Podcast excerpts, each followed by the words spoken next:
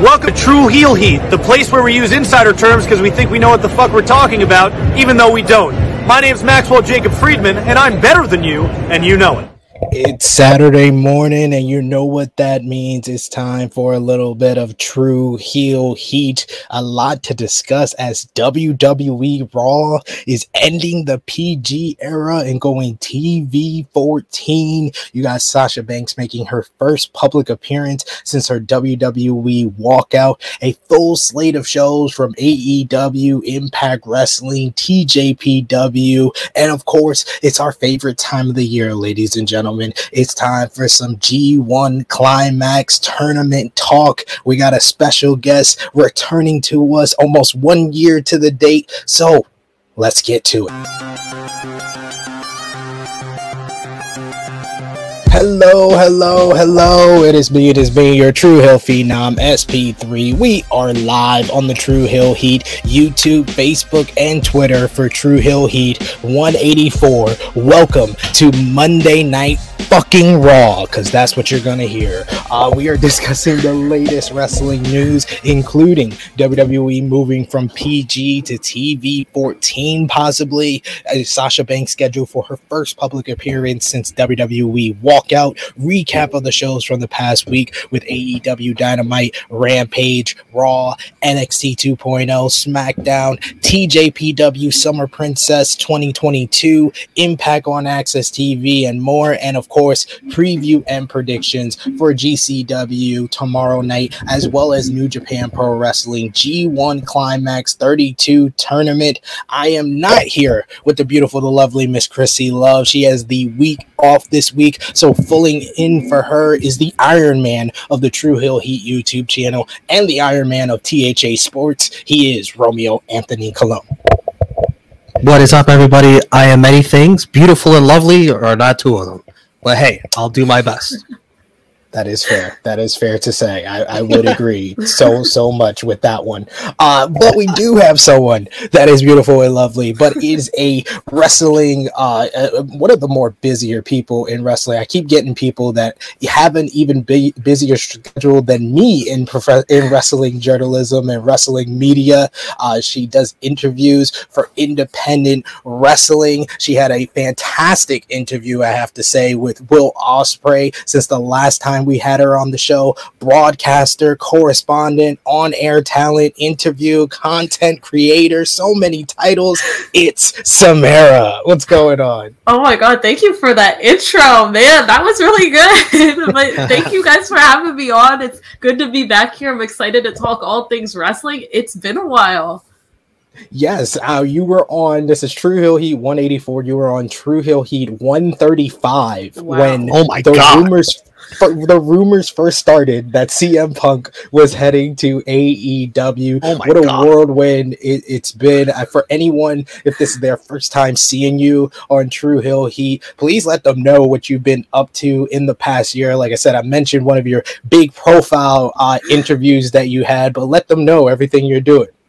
Man, in the in the past year, I've really done like a lot of stuff lately. You know, I've been like getting on the independence more, doing like more bookings. So like that's been very exciting. I've gotten to travel a lot, do a bunch of interviews in Dallas and St. Louis, and like oh my god, I was traveling everywhere. But uh, obviously, like you said, I got to interview Will Ospreay, one of like the biggest interviews of my career, and I got to talk to Eric Bischoff at one point. I got to do a lot of stuff in this past year. I'm very excited. I can't wait to keep on growing.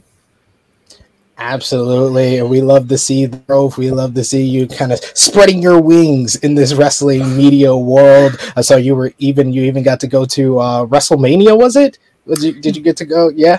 Yeah, oh my god, Dallas was insane. Like as soon as I got off the plane, I was jumping from place to place to place like that whole entire weekend. It was crazy, but it was so much fun. I wouldn't trade it for anything.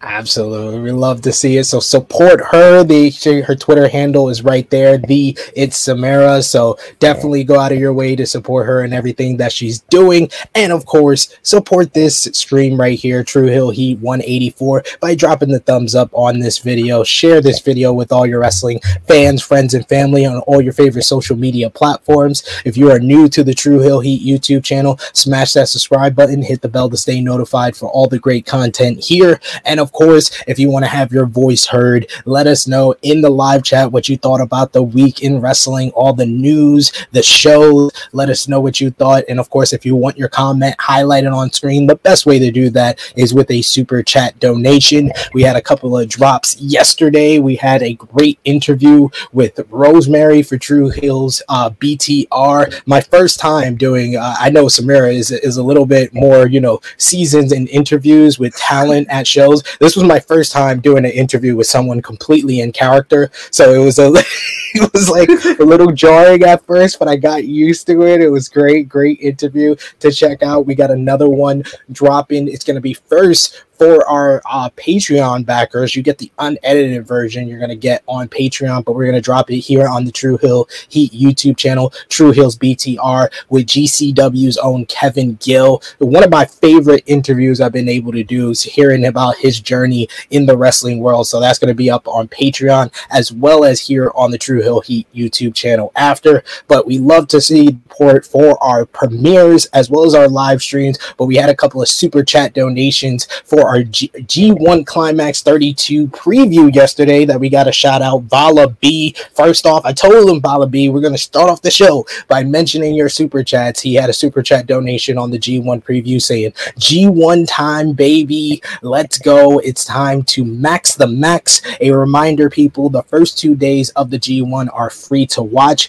eh, but do stick around for the rest and get that sub. Naito is my pick for G1 winner. And he also had another super chat donation saying Sonata Bros Rising. Let's go. And yes, we are going to talk about the G1 Climax 32 tournament. We're going to get everyone's predictions. Maybe I changed my prediction from when we recorded that, that preview. So I, I have time to throw in a last minute pick here. But we got to shout out everyone who's supporting us on social medias here on the True Heel Heat YouTube and Patreon. Our top three conversation starters on the True Heels group page. We got Stewie Palmer. Number two is Giovanni Cruz. And of course, number one is the Negro Buck, Nick Jackson. Our Patreon backers is Vala B, Nick Jackson, Alan Weinstein, Alex McCarthy, Professor Chris, Austin K, Slam and Sammy Joe, You My Boy Blue, Yachty, Robert, uh, Steve, Antoine Rutledge, Fifth Generation Carney, Beat Boop, DJ Eric, Ladarius Brown, and John, aka Russell Scopes. Got a bunch of people already in the chat with us. Thank you for joining us live. We got you, my boy Blue, who says good morning.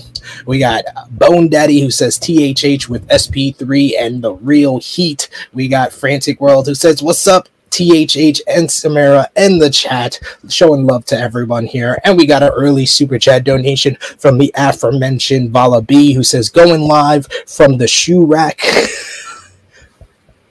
This I told everybody when when you see this behind me, Samara Romeo, this means that one of my kids are asleep on the bed. I, I, I don't get the backdrop, the True Heel Heat backdrop. This is my my shoe rack uh, backdrop, so it, it looks good. Um, oh, I thought that was like slang for like Iraq or something. I'm sorry. Where did that come from? Um, oh my gosh. he says SP3 going full Gucci. Uh, how's it going, THH gang? And welcome to the show, Samara. So getting a bunch of love in the live chat, Samara, already. Thank you. He's calling out the Gucci. I see like what I think there's Louis V there. Look, you got a whole setup going on back there. That's that's the missus. The missus got style. She got more style than me. That's for sure. That's why she she dresses the kids. Um, we also got CM showing some extra love to Samara, saying I love that interview. Aww. So there you go. There you go. Either either you or the, or the Rosemary interview. Either or. I love it. I love the love. I love the love going how around. Was, Thank you so much. How was doing your first like in character interview? it, it was like jarring at first because I wasn't sure going in. Like they didn't tell me anything. So when I pop up on the Zoom call, she's in full makeup and then when she like I say, "Hey, how you doing? How's everything?" I hear the character voice, and I'm like, "Oh, okay, I see what this is gonna be." I was like, I was like, I was like, "You can't steal my soul." I was like, "I have two kids. I'm not a virgin. I'm not a virginal st- soul because she feeds off of virginal souls, oh so she got a kick out of that." And then she liked my True Heel Heat backdrop, so we were we were smooth sailing from there. Oh my gosh, I love that. It's fun to do like in character interviews and like act it out with them, and like it, it's it's very interesting. Can Yes, you it imagine like- doing one with uh, Danhausen or MJF? Oh my god. I would, I would love that. I would love that so much. Danhausen, that's that's a dream. That's a dream. Danhausen. That's that's Oh my my next one. I need to I need to mark off for sure. But let's talk about what we missed throughout this past week. Romeo Samara. Uh, first up, we got AEW Fighter Fest Night One. They did nine hundred and forty-two thousand viewers. Uh, the show featured some great action top to bottom, but of course, we gotta talk about the main event, which saw Swerve in Our Glory defeating the Young Bucks and Team Taz's Ricky Starks and Powerhouse Hobbs in a fantastic main event to win the AEW World Tag Team Championships. You also had Jon Moxley beat Konosuke Takeshita in a tremendous hard hitting bout, very bloody as well. Both men came up bleeding in that one. You had uh, Wardlow. He defeated uh, Orange Cassidy in a very fun opener to retain the TNT Championship. Claudio Castagnoli beat Jake Hager in a good old horse battle. I thought it was one of the best top to bottom, like pure wrestling shows as far as like in ring work for AEW this year. What did you think about this week's show, Samara? I thought it was really good. I feel like AEW's been on like a really good roll lately. I know I enjoyed like uh blood uh my god blood and guts. Oh my god that was interesting. But like they've been on a roll. I've been really excited with all these like new faces and new pairings coming up like all these different kind of feuds we got going on. It's been very exciting to see and i'm really excited to see where they keep on going. And definitely with um you know we got keith lee and swerve being the champs. I was so excited for that. That was like oh my gosh i couldn't wait. So i can't wait to see what else they do with them and who like who they could pair them up with. I know there's going to be so much like to do with them so i'm really excited about that Absolutely. I was shocked. That was one of the more shocking results that I've seen from AEW this year. How surprised were you to see Keith Lee and Swerve Strickland win the gold, Romeo? Very surprised. I was swerved. You see what I did there? Um, In our glory. that was, that, was, that was a lot of fun. That main event, a lot of great near falls at the end. Um, fast paced, uh, just a joy to watch. And and they they helped establish a, a new tag team. The tag team titles in AEW have been taken very very seriously. Uh, only the best have held them, and now Swerve and Our Glory gets to join those ranks. That's pretty cool. Yeah, the, I felt like, and it, I think uh, Dave Meltzer and the Wrestling Observer talked about it, that this match was really about kind of establishing both uh, Swerve and Our Glory and Team Taz as one of those like top five teams because they've had a lot of shakeup in their tag team division over the last couple of weeks. With you know Jungle Boy and Luchasaurus are no longer teaming up. They, you know, the Hardys with Jeff with his issues, they're going to be out. So you know, and you know Red Dragon with Kyle O'Reilly, he's injured. Bobby Fish just coming back. They're kind of out of the picture, and they wanted to bring those two teams up to the level of the Lucha Bros, FTR, and the Young Bucks. And I think they did that in an effective way. I know there was a lot of people that wanted Team Taz to win, but I think that Swerve in Our Glory needed this victory more.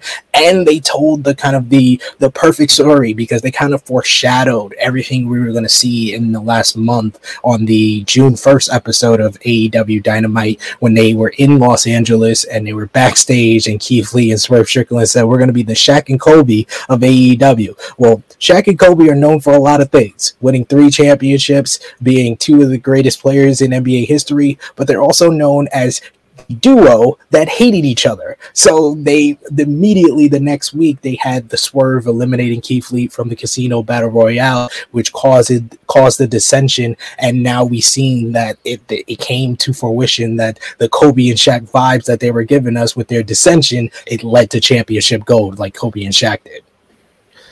And let me tell you who showed me something in this match, and it's come a real long way. Is Will Hobbs? Oh man, Yeah. he Yeah. brought it. Those spine busters that was uh jimmy told me that was his favorite part of the of the entire matchup those spine busters when he was hitting everybody and their mama with it It and then great. the uh the Frog Splash when he went like two, yep. three quarters of the ring. That was just awesome. Ricky Starks to me was the MVP of the matchup. He's been really killing it. Uh, Samira, what did you think about uh, Takeshna's performance against Jon Moxley? He's he's someone that a lot of people have been talking about more in the last couple of weeks. You know, his work on the independent scene, and then AEW coming having great matches with Hangman Page, Eddie Kingston, and now this time the interim AEW World Champion. I thought he did a really good job. It was a really, you know, really great match. Obviously, like you said before, it was bloody.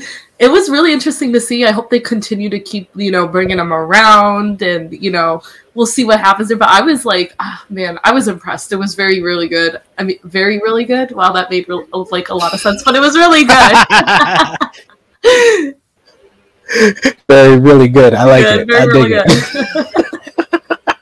Absolutely. We got a uh, super chat donation here from the Negro Buck, Nick Jackson. Thank you so much for that. Thank you for the one earlier, Vala B, Nick Jackson saying uh, simple super chat for Konosuke Takeshna. I, I've been I've been really practicing that, people. I think I, this is the best that I've made his name sound. Konosuke Takeshna, uh, having the best Blue Thunder bomb in the business. He learned from the best. He learned from his matches in DDT with El Generico, aka Sami Zayn. So, what did you think about uh, Takeshna's performance on Dynamite this week, Romeo? Uh, another impressive performance. Uh, yeah, I'd say Sami Zayn's got the better Blue Thunder Thunder Bomb, but but we hardly see it. So we, are going to see it a lot more often from Konosuke. Um, the, of course, they were going to bleed. You know, it's a Moxley match. Of course, they were going to bleed. I'm just surprised Konosuke bled first. Yeah, he was like, he was like, I'm, I'm versing Jon Moxley. I gotta bleed, guys. I gotta bleed. Um, Moxley's like, I got you, I got you, kid. He's like, I got you. Don't worry. Don't worry. Uh, Negro Buck also adding, I would love to see Takeshna join the the Blackpool Combat Club, and they kind of kind of like uh, tease that a little bit with William Regal's commentary. I thought Re- William Regal was really good on commentary during that matchup, kind of talking about Takeshna has been watching them train and stuff. And then also Ninja Mortis adding uh, Jimmy liking something on AEW is high praise around these parts. It is. It always is. Whenever Jimmy likes something, it's either surprising or it says a lot about the performance. that was worthy. Yes, indeed. But that wasn't the only thing from AEW that we missed. Of course, last night was AEW Rampage Fighter Fest Night 2, which had Jonathan Gresham defeat Lee Moriarty in a great matchup uh, between the two men to retain the ROH World Championship. Post match, he and Tully Blanchard bragged that Gresham is the best technical wrestler in the world, which brought out none other than the Blackpool Combat Club's own Claudio Castagnoli to set up those two facing each other at Death Before Dishonor next Saturday. You also had uh, the House of Black. They got a victory over John Silver, John Silver and Alex Reynolds of the Dark Order in a pretty good opener. After the match, we had Darby Allin flying off the entranceway to attack Brody, and Sting stared down uh, with Malachi Black while the those two were brawling. A nice little a nice little foreshadowing for a tag team matchup. Miro also also cut, cut a promo on the House of Black about God bringing the devil to him to either fight him or to be recruited by the devil. Very interesting stuff there. Um, you also had. Um, what was it? Uh, Lucha Bros. They got a victory over Private Party in the main event, even though Rush attacked Penta in right in front of the referee, which was kind of weird. But uh, Lucha Bros still pulled out the win there. Samira, what do you think about the new matchup for Death Before Dishonor with Claudio Castagnoli versus Jonathan Gresham for the ROH World Championship? I'm excited. I was at the, you know, their first like AEW like takeover, like Ring of Honor like pay per view in Dallas, so that was really exciting. And you know, seeing Jonathan Gresham there. So now we're getting like Claudio in the mix. I'm really excited about that because they're both like, oh my god, they're both really really good. So I'm excited to see exactly what happens and what whatever else matchups are gonna happen. I'm like so excited for this pay per view. Um, but you know, AEW was uh, Rampage was really good last night. I thought it was funny about like the whole Brody King uh, situation with Darby Allin because if you guys saw the clip online too of um, of when he came and he attacked him at I think what was it a fan fest or something, and he like Yeah. like basically compulted him, and it's like and then and then he got him back like on Rampage. I was like, oh my god! I was like, this literally reminds me of that clip. He he launched them all over that that hot topic. Those poor those poor people working that hot topic had to clean up after Brody King. I was like, he literally Darby flew. Allin. He flew. I was like, damn. Put a little something extra in their checks.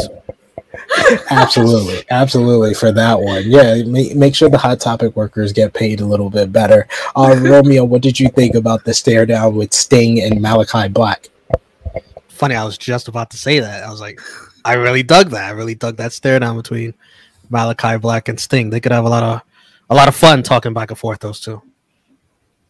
Yeah, I'm I'm interested for that tag team matchup. It's something new and different that I didn't expect for them to do with Sting. And Sting's been undefeated, uh, but the House of Black have also uh, been undefeated in I think in trios uh, action as well as tag team with Brody King and Malachi Black. They've been undefeated, so it should be Yeah, but interesting there. Sting, like, oh man, I don't know if that's he's one of those guys you want to fuck with. House of Black, I don't know. He can play those He's games. too. I think he's like 11 and 0 in AEW. It's crazy. Some crazy record like yeah.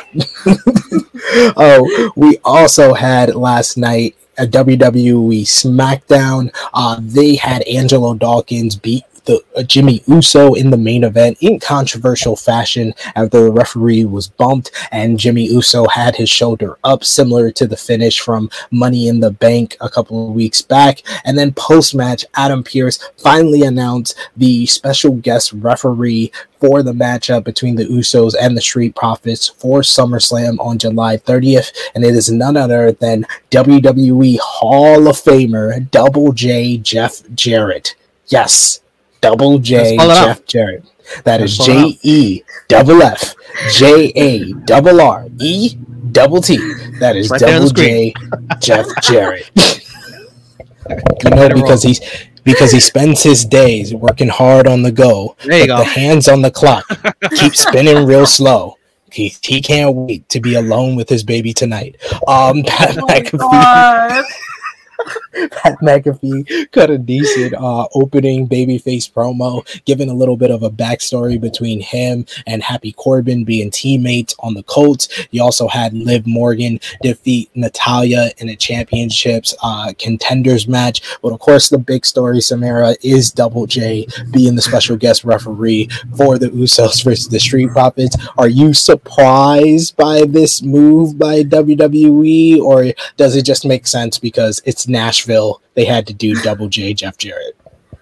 Um, I'm not surprised because I felt like I was like seeing talks of it. They're like, oh, you know, maybe they're gonna bring in Jeff Jarrett. Like I kept seeing stuff online. I'm like, hmm, you know, it would make sense because obviously, like you said, Nashville, and I was like, okay, maybe they'll use him in some way. And then when we heard this, I was like, oh, there it is. There we go. But You're I right, thought. Boom! There, there's their hat dropping. I really liked your, you know, your whole impression. That was that. that was so good. Good job. I've SP3. been, I've been practicing the lyrics. Yes. What was that? What was that event that Jeff Jarrett was recently a referee for? Was was it a GCW or was it NWA or it was something? yes. Where yes, it was he NWA. Fucking awful. The worst referee. He got the finish wrong, completely wrong. And WWE obviously must have not saw that because this is not the guy you want doing special guest referee. He is gonna mess things up. He's gonna be worse than your regular refs. oh my god. I'm not making this I up, mean- folks. He messed up. I forgot the exact circumstances, but uh, somebody did some outside interference. He thought it was the wrong person, and he just he. It was a clusterfuck. Clusterfuck. Yeah, I think that was what it was. Nick Aldis versus Matt Cardona. Yes. And you, yeah, and you had Mickie James out there and Chelsea Green, and somebody did interference, and he picked the wrong, accused the wrong person, gave the wrong. It's awful. It was awful. No blows. Expect shenanigans in Street Profits Usos. Expect Oh shenanigans. gosh. This won't solve anything. No, no, It- it- it's gonna be. Yeah, this is not the person I would have picked. I, I thought they should have picked and should have went with uh, you know, Sami Zayn being the referee. He was on commentary kind of saying like he wanted to be the referee. I would have dug that. And I like the Usos coming out to kind of have his back last night after he kind of confronted uh Theory after Theory defeated uh know Theory lost to Madcap Moss by uh, disqualification, but Theory's been threatening to cash in money in the bank. So the honorary Us had to step up with an arm in his his arm in a sling and I like the Usos kind of backing him up. So I would have liked him to be the referee, but it's Nashville. So go for I'm it. sure Sami Nashville. Zayn will get involved in some way anyway. Yeah. And Jeff Jarrett It's- will ruin it. Like, yeah, we won't see it. disqualified the Street Profits. Like, oh, Sami interviewed for you, right? I don't know the storylines. What's going on here? we got Kevin X saying, "Oh, why? Oh, why is the thought process that a special uh, guest referee would be better than a professional? Ken Shamrock is one thing, but Double J. I mean, the, the the the other referee for Money in the Bank, he was incompetent, and then Charles Robinson got hurt last night. So, yeah, I guess they they're like Jeff Jarrett won't get hurt, so at least there's that. At least there's I'm that. proud of myself, by the way. Jeff Jarrett was my pick the entire time.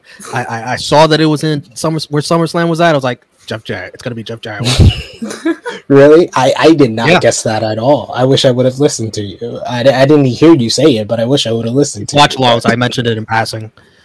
Oh. You gotta you gotta let me know these things. So I can put it out there in the masses, put it out in there Yeah. in the ether. Um, we got a super chat. Well, now you can let everyone know he's gonna fuck it up at SummerSlam. And people will look at you and be like, "Wow, this SP3 saw it all along." There you go. I will. I will do that. Take Um, credit.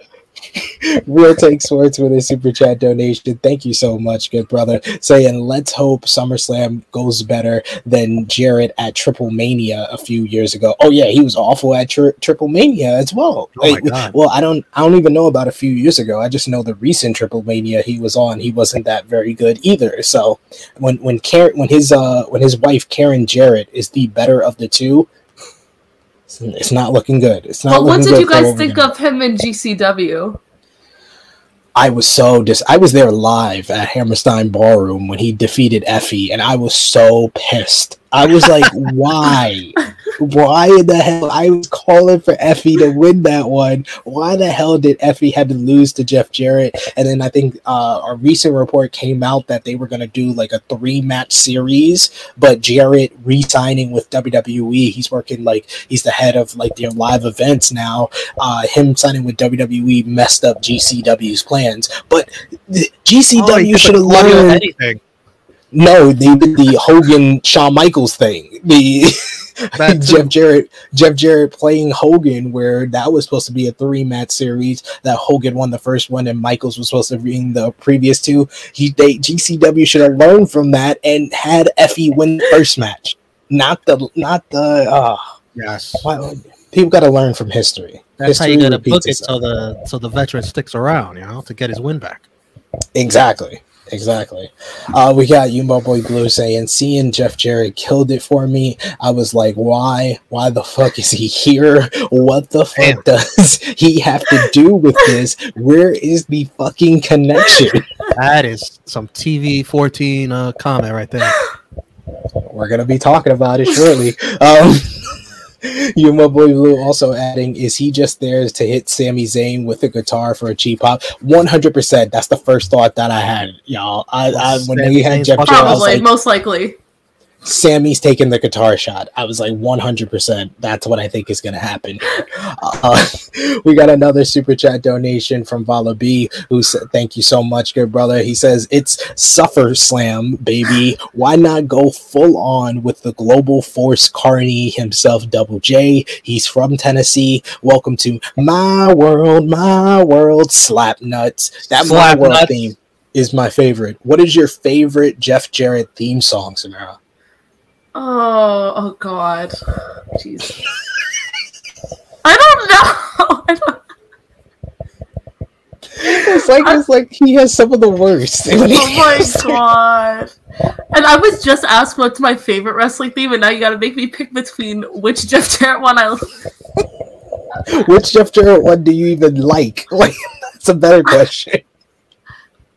Me trying to think. I'm like, uh, well, what's yours? Let me see what yours is first. I kind of I I don't know. I kind of like the My World theme. It, it it was I don't know because it, it I associated so much with those early days of TNA when he always used to like cheat to win. The, the when people talk about the Triple H reign of terror, I was like, lucky for you, you weren't watching TNA in those early years because that was the real reign of terror. With Jeff Jarrett on top, beating people like Monty Brown and every my. WCW uh, former alum that would come through, whether it's Kevin Nash or Macho Man or Diamond Dallas Page. He was beating them all, and then I would always hear "My world, my world, my world." I love that thing. what about you, Romeo? I like his WWE themes. I mean, the one that uh I associate with Debra more so, like you know that one, but also the, the slow one too. The slow one when he debuted. Yeah, yeah, that one. But also the slow one too. Like he come out and just start talking on the microphone. You remember that one? Yes, yes, I do. I do. I can't. I can't. I don't remember as vividly as when you when you said the one that you associated with Deborah. I was like, yeah, that is. Yeah. I do associate that more with Deborah than I do Jarrett now. Uh, Yeah. got Another super chat here from uh, the Negro Buck Nick Jackson who says, "Fuck Terrence from Florida." I, I love how we are just going all TV fourteen on this edition of True Heel Heat. This is appropriate. This is A lot of fucking. A lot of fucking. a lot of fucking going around here. Uh, next, we had what we missed was WWE Raw. Speaking of the fucking, we'll get to uh, their change that is coming up shortly. But uh, the show this week, they did 1.735 million viewers. The show featured Dolph Ziggler making his return to Cost Theory, his tag team main event matchup uh, with Seth Rollins against Riddle and Bobby Lashley. We also had uh, Carmella beat Bianca Belair by countout thanks to a distraction from Becky Lynch in a Raw Women's Championship matchup that actually sets up a rematch that's coming up this Monday night. And then the big news of the show or the big moment of the show was Brock Lesnar made his return and was confronted by Paul Heyman and Theory before Alpha Academy attacked and were laid out by Brock with an F5 on Otis through the commentary table. That was impressive as hell. But Samara, what do you think about Dolph Ziggler returning as a babyface to feud with Mr. Money in the Bank Theory?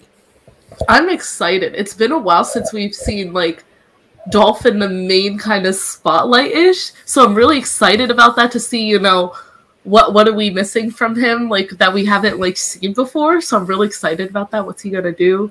Can we just talk about Brock's outfit in that picture? I, I can't even like the the flared legs. I'm ready for the cowboy hat. Like, is this how he's showing up to Nashville? I'm ready for this. I can't wait to see this. I don't know if I like the cowboy Brock or the boombox Brock though, because that was also funny too. Ooh. When he had it with the money in the bank briefcase, that was so funny. It's close. It's close for me. It yeah, that that is true. It, it's close between those two, but um, I'm gonna go Cowboy Brock because he just looks like he's having the greatest time ever in this in this role. It seems like so much fun for him. Romeo, what do you think about uh, Dolph Ziggler's new role in his return to? WWE? I mean, it's good to see him back. But you know, this is this is gatekeeper stuff. This is we need you to put over the kid theory. We need you to make him look good, and Dolph Ziggler's going to do it. If anybody, If but uh, anybody yeah, don't get do too hyped about it. You know, that's what he's here to do. Don't get too hyped about his return. I mean, he did it in NXT with uh with Bron Breakker, so now he's here to do it with Theory. So makes sense to me. Uh, speaking of NXT, boy, Fuck! boy, boy, oh boy, was this a shit show that we saw on Tuesday night with WWE. You ruined it. You ruined it. NXT 2.0. oh. They did 582,000 viewers, and the show featured one of the most, the most idiotic heel turns in recent memory as NXT Women's Tag Team Champion Cora Jade betrayed her best friend and tag team partner, uh, co NXT Women's Tag Team Champion Roxanne Perez to cost her the NXT Women's Championship match against Mandy Rose. And then the cherry on top of it all, she Cora Jade's skateboard broke in mid-air when Cora attacked Perez with it. And my if it, if that wasn't bad enough watching that, the Peacock edit you, I don't know if y'all have seen this, but they did a peacock edit for this segment where they had the skateboard disappear in midair when it broke. Yes, yes, impressive. impressive. What? and they fast forwarded too. They they they uh made the speed go faster. Oh my gosh! So ridiculous, so bad. Uh, the Wrestling Observer newsletter reports that the turn went exactly as it was planned from the beginning which the makes it even was... more stupid. they were having a plan to plan. break in midair. no, no, no, no, no. Talking about. No, no, I know, I know, I know. I know, but I was like, that's the plan. I was supposed to break in midair.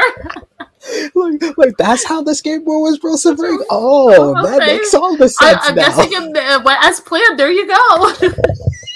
it went as planned the plan was always for Cora and Roxanne to win the tag team titles from Toxic Attraction, and then Jade would turn on her the next week. NXT will likely announce the status of the titles next week on next week's show. Romeo, what is your response to this baffling, idiotic, stupid, illogical heel turn that we saw on NXT 2.0? It's absolutely horrible storytelling they should have never won the tag titles in the first place if you want to do this, if you want to go this route. Them winning the tag titles makes this turn like it doesn't justify what Cora Jade did. It's so stupid. And how do you not think that through? Like, how do you think winning the tag titles is a good first step? And then the very next week, turning her. And then now, now you got this garbage tag team that cannot coexist, and now you're gonna have to probably do something with the tag titles, which you know doesn't go well when you can't even book the main roster tag titles, or, which are non-existent now, and now you got the NXT tag titles on a team that's pretty much broken up. And I love Anika Wilson's comment here because I could see like there's a there's a like a metaphor in here somewhere where the skateboard broke. It's like the skateboard was telling you this storyline is dumb. We should not be doing this. I do not want to hit Roxanne right now. It's like it's like the skateboard had a mind of its own. It, you, you should have known from watching that that this is all dumb. It was all downhill. The skateboard went into business for themselves. Yeah. Um, the skateboard was like, nope, I'm not with the shits. I'm not with the shits. And Ninja Mortis, uh, he says, please God, let Jimmy have to review 2.0. If you would have heard, I don't know if you watched AE Rebel this week, Romeo, but Jimmy, I told about because the chat was asking me to tell him about the angle, and he was like, this is the problem with WWE and Tony Khan. He was like, even the stupidest uh, angles, if you sound, if you read it out, he's like, he sounded awesome to him. It sounded he started laughing. He was like, "That sounds great." Outside of the skateboard breaking in midair, he was like, "That sounds great." He's like, "That's that, the Jimmy. issue." Oh, we also got Ace who says the bot show. Yes, it, it was it was totally totally uh, a mess. It was a mess. Uh, the Negro Buck Nick Jackson with a super chat donation. Thank you so much for that one. Saying so she broke the skateboard that she doesn't even know how to ride because she doesn't need it. So why not break it, right? Why not just break it? Just makes makes more of the sense to me. Um, yeah does does this uh do you think that wwe is going to even try to make sense of this samara i, I don't even know because this didn't even make sense to begin with. Like, what?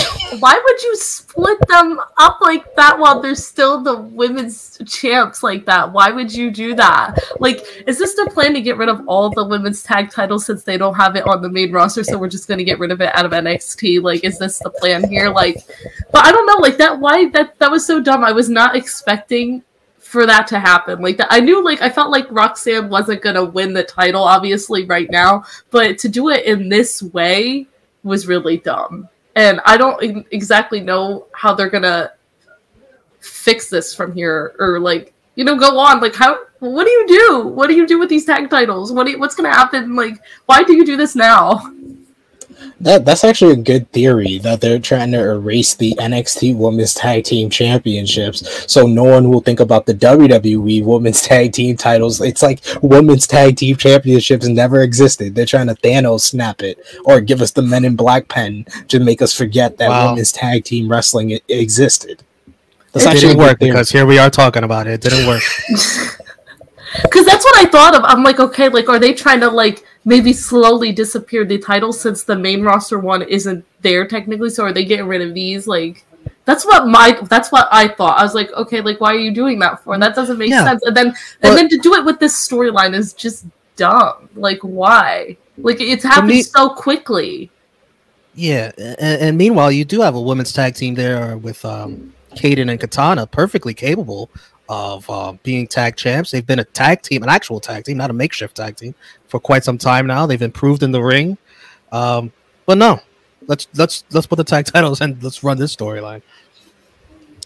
Run this storyline to the ground. That's exactly what they're doing. So, hey, Yes, and they did it with Ambrose and Rollins. That doesn't make it any better that they redid it. Exactly. it was stupid then. It's stupid now. that that was just for shock value after Roman, you know, said that he had leukemia and they wanted like the shocker of them winning the tag team titles and then Ambrose turned on them and then they were like shuffling to figure out where to put the tag team titles afterwards. It doesn't make it any better this time. And the fact that they went through at the very least two months of storylines in two hours, I was just like yo, this show doesn't know what to do with itself. They could have done like a whole weeks of who done it, and they wasted they wasted the the who done it reveal for one show, one freaking show. I was I was so embarrassed to be watching that show. Even even my missus who barely watches WWE walked in, saw that ending, and she was like, "Well, that was stupid." I was like, "You don't even know the storyline, and you know it's stupid." Bruce, Bruce, who booked this shit? Bruce, this shit? That was a very good impersonation. Um, Ninja Mortis say it said, "Can you remind us why there are even NXT Women's Tag Belts?" Oh, I can. Place? Yeah, go ahead. I can. You know the the the main roster women's tag titles. They they just they were very uh, hesitant about ever going to NXT and ever messing with the NXT women's tag teams. So NXT was like, all right, let's just make our own tag team championships. We'll treat them a lot better than uh, the main roster ones.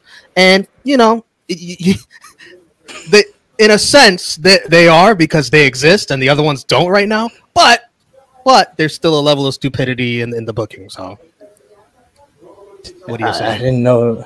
I, I mean, it is an upgrade from the WWE Women's Tag Team titles because at least these exist. So I guess there's that. But if you want to talk about some good women's wrestling from this past week, uh, Tokyo Joshi Pro had Summer Princess 2022 show. It was main evented by Shoko Nakajima defeating Rika uh, Tatsumi in a great main event to retain the TJPW Princess of Princess Championship. Reiwa AA Cannon uh, beat the Magical Sugar Rabbit in a really good tag team match to win the TJPW W princess What a name. Tag Team titles. Yes, that's that's uh, that's Yuka Sakazaki's tag team, by the way. Magical Sugar Rabbits. I was like. Love that name. I'm, I'm saying that for sure. And then the big the big uh, match of the show that had ramifications for over here in the states for AEW. A lot of AEW people on the show was Shida, uh, Yuka Sakazaki, Riho, and the AEW Women's World Champion Thunder Rosa. She lost to Miyu Yama. Yamashita uh, in a, another great matchup to earn a shot at the AEW Women's World Championship. Uh, Thunder Rosa confirmed on Dynamite this week that she will defend against Yamashita uh, for the title when she returns to the United States. Uh, do you want to see more of kind of AEW doing these traveling champions, Samara? You had Pac this week. He was on Revolution Pro in the UK versus Shota Umino for the AEW Atlantic Championship. Thunder Rosa says she wants to go back to Tokyo. So you want to see more of AEW kind of intermingling throughout, you know, the world now? Oh, absolutely. I like how they're like they've been doing this like with you know different promotions like going all over the world. It shows like that they're you know willing to work together with other people to do these kind of like you know different feuds and not just like the ones on your roster. And I really like that. It's very mm. interesting to see, and I'm like like also curious like where else will they go? Who else will they feud them with? But hopefully they continue to keep on doing that, and then they bring them over onto AEW and give them another like bigger platform here in the US for the US people to see and get into as well. So I really love that.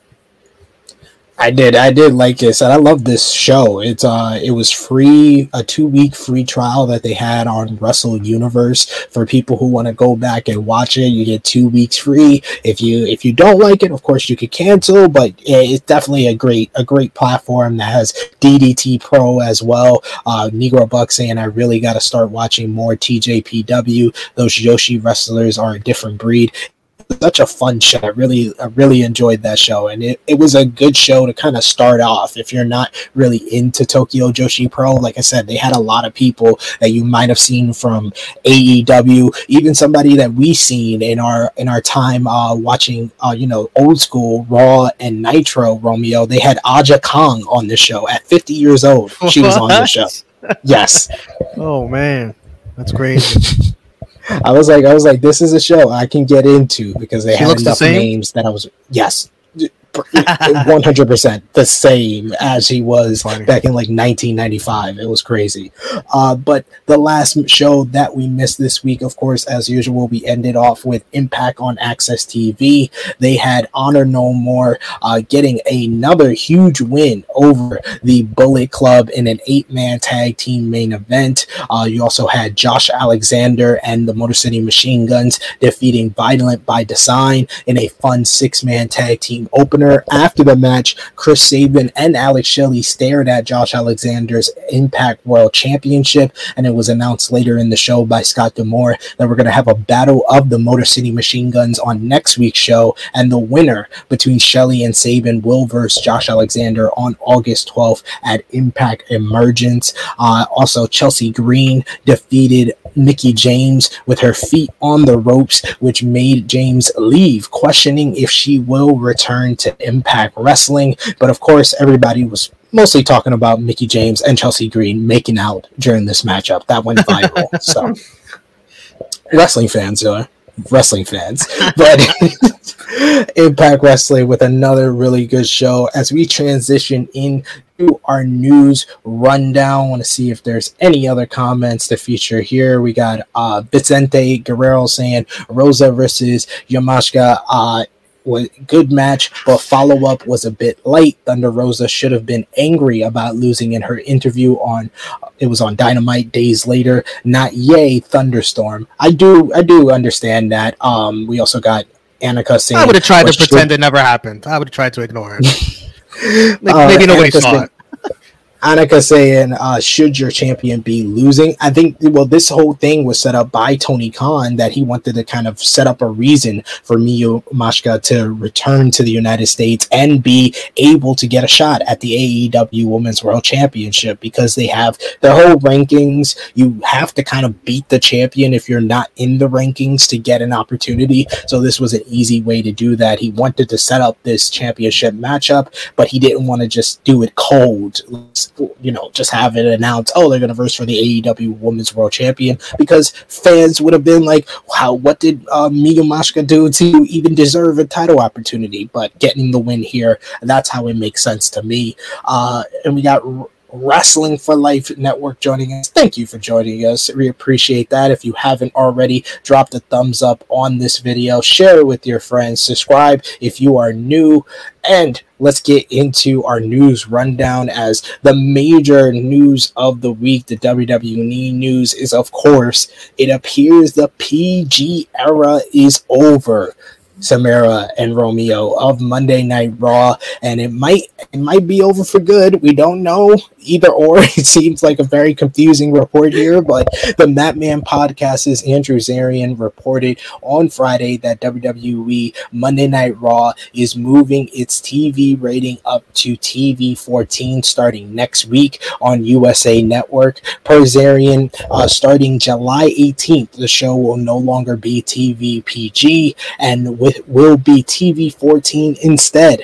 WWE and USA Network have not yet confirmed the content rating news. WWE has been presenting its program in TV PG rated format since July 2008. So going on 14 years exactly. This is when this news uh, came out. A new report had more details on WWE's Raw's potential move to TV 14. Andrew Zarian gave an update noting that there is some hesitation regarding if this is the right move and noted that the internal memo within USA Network was sent out prematurely and the day was not fam- finalized. So it's not it's not exactly going to be this Monday, July 18th. Fightful Select then came out with a report that they've been able to confirm they were conflicting messages at the network about the change, and the source in WWE hadn't heard of the change yet, but we're looking into the situation. The latter site adds that a move to TV 14 may not mean a significant content change, pointing out that NXT has shown more edgy content lately, but is still rated TV PG. Uh, cable shows are not required to meet a certain standard in regard to hit certain ratings, uh, though input into the content from networks and sponsors is always taken from uh, for effect. Next week's Raw is still listed as TV PG as of now, and there has been no word of any specific ch- uh, direction change or order in terms of WWE's programming as of yet. The Wrestling Observer newsletter reports that the change to TV uh, 14, if it happens, happens was a decision made by the USA Network and not WWE. The change was expected to happen on July 18th, but as noted, that has not been finalized, and now TV listens still have the program as TV PG. If the change does happen, it would be unlikely to include blood, as the company has been against that in recent years. It's also unlikely that WWE would go back to storylines that demeaned women as they were in the Attitude Era. However, it could include more coarse language, such as USA accepting Brock Lesnar using the word shit kicking on last week's episode of Monday Night. Can you Night say that one more time? I didn't hear you. Can you say that one more time? I didn't hear you. Shit kicking, shit kicking, Oh, shit kicking. Yes, uh, they were aware of it when they got the script, and uh, when Lesnar said it, they were able to do a sound edit for the word. But Samara, what do you think overall about this news of the TV uh, 14 rating, and do you think it's going to have any type of significant impact on the quality of WWE Raw? Well, I'm excited about it. I mean, like, you know, they don't have to like change so much of it. Like like like like you said, they're probably not gonna do obviously like blood and like something like so crazy because they still have like younger viewers watching. So you don't wanna like do too much. But you know, I think it's gonna be like obviously you're gonna get your curse words thrown in because uh, like I, I already see the comment right now. what everybody's been talking. It's Seth effing Rollins. Like I I'm excited for that one. That one was good, and but like I said, I think it'll be a good thing for them. I mean, there's a lot of like older people watching the show, and you want to bring out a more edgier side like NXT 2.0 but this also means like is SmackDown also going to change over too like what does that mean for the rest of you know their shows is like Raw the only one going to be 14 if it happens Fox is like, you're not doing that shit on national TV. Keep that shit on cable. Yeah, that's what I. That's what I, exactly what I said when uh, I heard that question. I was like, no, SmackDown will still be PG because it's on Fox. They have a different level, and you know, a lot of people say, oh, you know, SmackDown's quality, yeah, it's been off, but it's still the most watched show in wrestling. But it's Yeah. on. It's the one that's on network television. So that's another reason why it won't go to TV 14. And that's another reason why they are watched by so many people because they get to a lot of like families and homes. Even if you don't have cable, you can get Fox. So that's the reason why we got a question here or, a statement here from uh, from Nick Jackson after TV 14 comes back. Ladies and gentlemen, please welcome Seth fucking Rollins. And it's going to be welcome to Monday Night fucking Raw. That's what to be. Uh, Romeo, you watch Raw every single week. Do you think that this would cause a significant change to what you see every Monday night over three hours? Um, no, because the old man is still in charge, and the old man doesn't sound like he wants to go fully on board with this. This sounds more like USA pushing it onto them, wanting Raw to be more edgy, more edgier, and more adult oriented. Because USA, the network, that's that's the uh, the direction they're going with their shows. You know, they're they're more adult oriented, uh, the more edgier. Like remember when USA had that whole uh, campaign? They've had a few campaigns like characters welcome, and they would focus on WWE and all the characters that that Raw had. You know, now they want to do a new campaign with their network, and and WWE does not sound on board at all. It sounds like they're begrudgingly gonna go through with this, but nothing's gonna change. Um, NXT, I also watch NXT. It, it when it when it went to uh, 2.0, they they did try to like make it edgier and raunchier, and as you see, nobody watches. So it's not like it doesn't correlate to viewership and fans tuning in. Um, uh, WWE does not sound like they're all that interested in this. If if if they slap a TV 14 on it, I'm pretty sure it's just gonna be the same show with maybe a little bit more cursing, like not not what people are expecting. Yeah, that's why I'm like, I'm kind of on the fence with this. I don't think it's going to have any significant change to the quality, but you know, dropping you know the the the S bomb, the shit bomb, or the fucking bomb might be a little bit interesting. Might be something. Sorry to interrupt you. The next day. Sorry to interrupt you, but uh, which Brock Lesnar does all the time, anyways. Like he doesn't care. He doesn't care what the rating is. Brock Lesnar is going to be Brock Lesnar, anyways. This is true. This True. is true. It's just a I matter wanna- of can Becky Lynch come out here and do that shit too? Like, Oh my god, yes. Let her do it. I know I've seen some want it, stuff man. about uh Charlotte when she returns. They're like, watch her. Oh, middle stuff. fingers everywhere. Yeah. She's like, I gotta edit it out the last time I tried this. Let me just pull it out there. Um, so it should be very interesting. This would probably be a story that we talk about more maybe next week on True Heel Heat. But let's talk about the latest update when it comes to Mercedes Varnado, aka Sasha Banks. The C2E2 convention in Chicago has announced that Sasha Banks will be one of the guests at their event next month. She's advertised under her real name, Mercedes Varnado. Uh, Fightful Select reports that several wrestling conventions reached out after the announcement to Banks and were told that it wouldn't happen until 2023, and all wrestling related prom- promoters that she was uh, only taking non wrestling related bookings until 2022 was over. Other convention organizers confirmed that they had reached out to her reps and were given a firm and specific rate. Banks has not yet uh, been officially confirmed as released from WWE, and one promoter who reached out said they can't imagine her not being released at this point. Uh, there's no word if her not accepting wrestling related bookings are a personal choice or something contractually manda- mandated at this time. Also, according to Fightful Select, Banks' asking price as of now was thir- $30,000 based on the opportunity, which is related specifically to an appearance, not to work a match. One promoter told the site that was exactly as expected, as she should have a high demand considering the situation. Banks left the company on her own terms and has not previously been a part of the convention scene and has a passionate fan base who will support her regardless of where they have to go. It was also noted that Banks is one of the most prominent just off TV stars they've received a price for and said it's a price comparable to Sting, less than only Ric Flair, Goldberg, Shawn Michaels, and Hulk Hogan.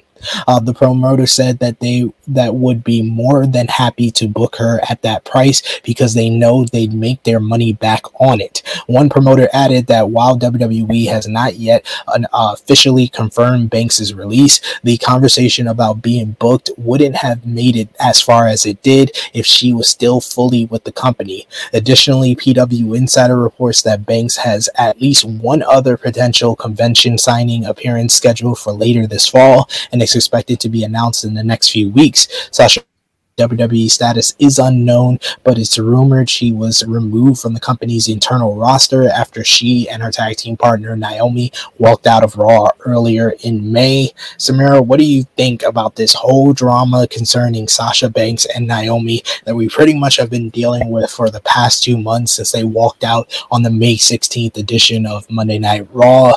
There's been a lot of are they or are they not still signed with WWE? And now the latest news of Sasha making this appearance at the convention in Chicago.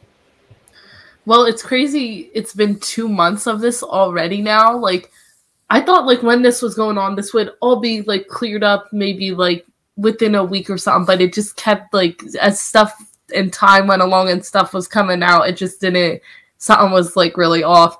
I just think, you know, they did what they had to do what was best for them and you know that's and she knows her worth and if she feels like i don't know if they're specifically still with the the company like they were saying like i don't feel like talks would have went that far if she was still with the company. So i don't i don't think that they're with them and maybe right now like she's taking time for herself and not wrestling like letting her body heal. So then if she is going to take bookings in 2023 then that's when her body's healed up and then she'll start wrestling where wherever it might be and some people are saying like 30,000 is a lot, but celebrities are charging more and she's done a lot with her career like in WWE and out of WWE. She should, you know, she knows her worth and knows what to charge for. So I don't think 30,000 is too much honestly for her. Uh, I don't know what, you know, she'll charge for bookings for wrestling. I'm sure it'll be I don't know like less than that. I don't know what they would charge for that, but like I feel her and Naomi will be fine and do good wherever they may end up. And they just did what was best for them. And if WWE doesn't want to keep them and, you know, help them out and listen to them, that, you know, that's their loss at the end of the day. They're going to succeed wherever they go. Yeah, and I, I think that this whole price thing, yeah, it kind of caused like a, a weird to me, like people getting up in arms. I thought that that was a very reasonable price. What do you think about this latest news here, Romeo? Yeah, let me say something. If you're one of those dweebs on Twitter uh, crying and complaining, oh, how does Sasha charge thirty thousand dollars? Shut the fuck up! Shut the fuck up! There's this little thing called supply and demand.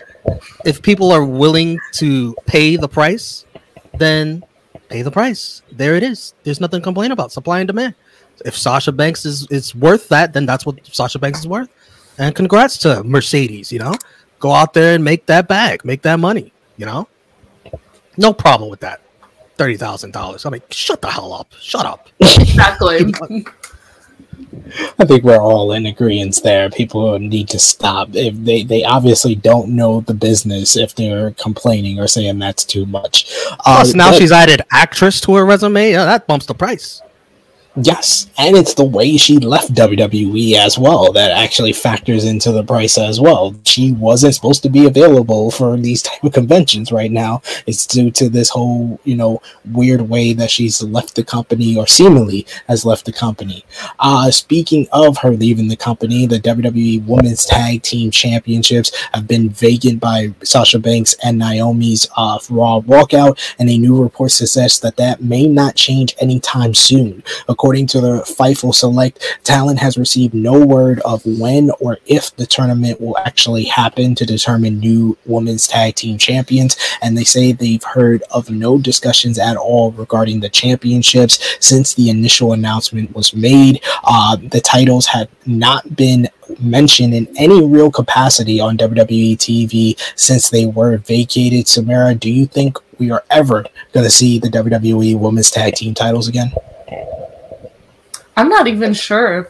It just like goes back like how I was saying before about like is this like also a like a thing to take them off NXT as well? So then there's no belts for them down there either? Like I don't know like we've gone without them for 2 months. And it was crazy how like they announced oh we're having this tournament and then you don't talk about it again. Like wh- why? Why don't you say like okay like you know we're not to do them for a while or we're not like and like nobody knows anything. Like I don't understand it. I understand that like they don't have any you know, they were teaming up some people that were not originally tag teams, and then you, the ones that you did have, they would break them up. Like, I, I don't know. They just they need a good tag team division as well at the same time. But it's like, when are we going to even see that again if they don't, you know, make a plan for it or like plan it out properly? But hopefully they do bring them back because you know those are important. Like the women's des- uh, the women deserve to have that as well. But like, why are you being so quiet about it? Like, then come on, like do something.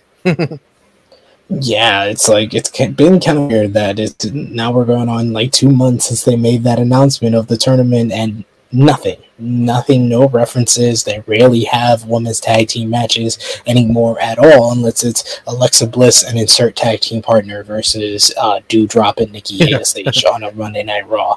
Uh, either, either get rid of them all, either get rid of them all because you obviously don't know how to book the NXT ones either, or start taking this shit seriously. One or the other. And then, all right, if you want to get rid of the, the, the NXT women's tag titles and then just create one women's tag titles that goes to everyone and you take NXT a lot more seriously than you ever have, then it's okay. But you don't know how to book them anyway, so what's the point?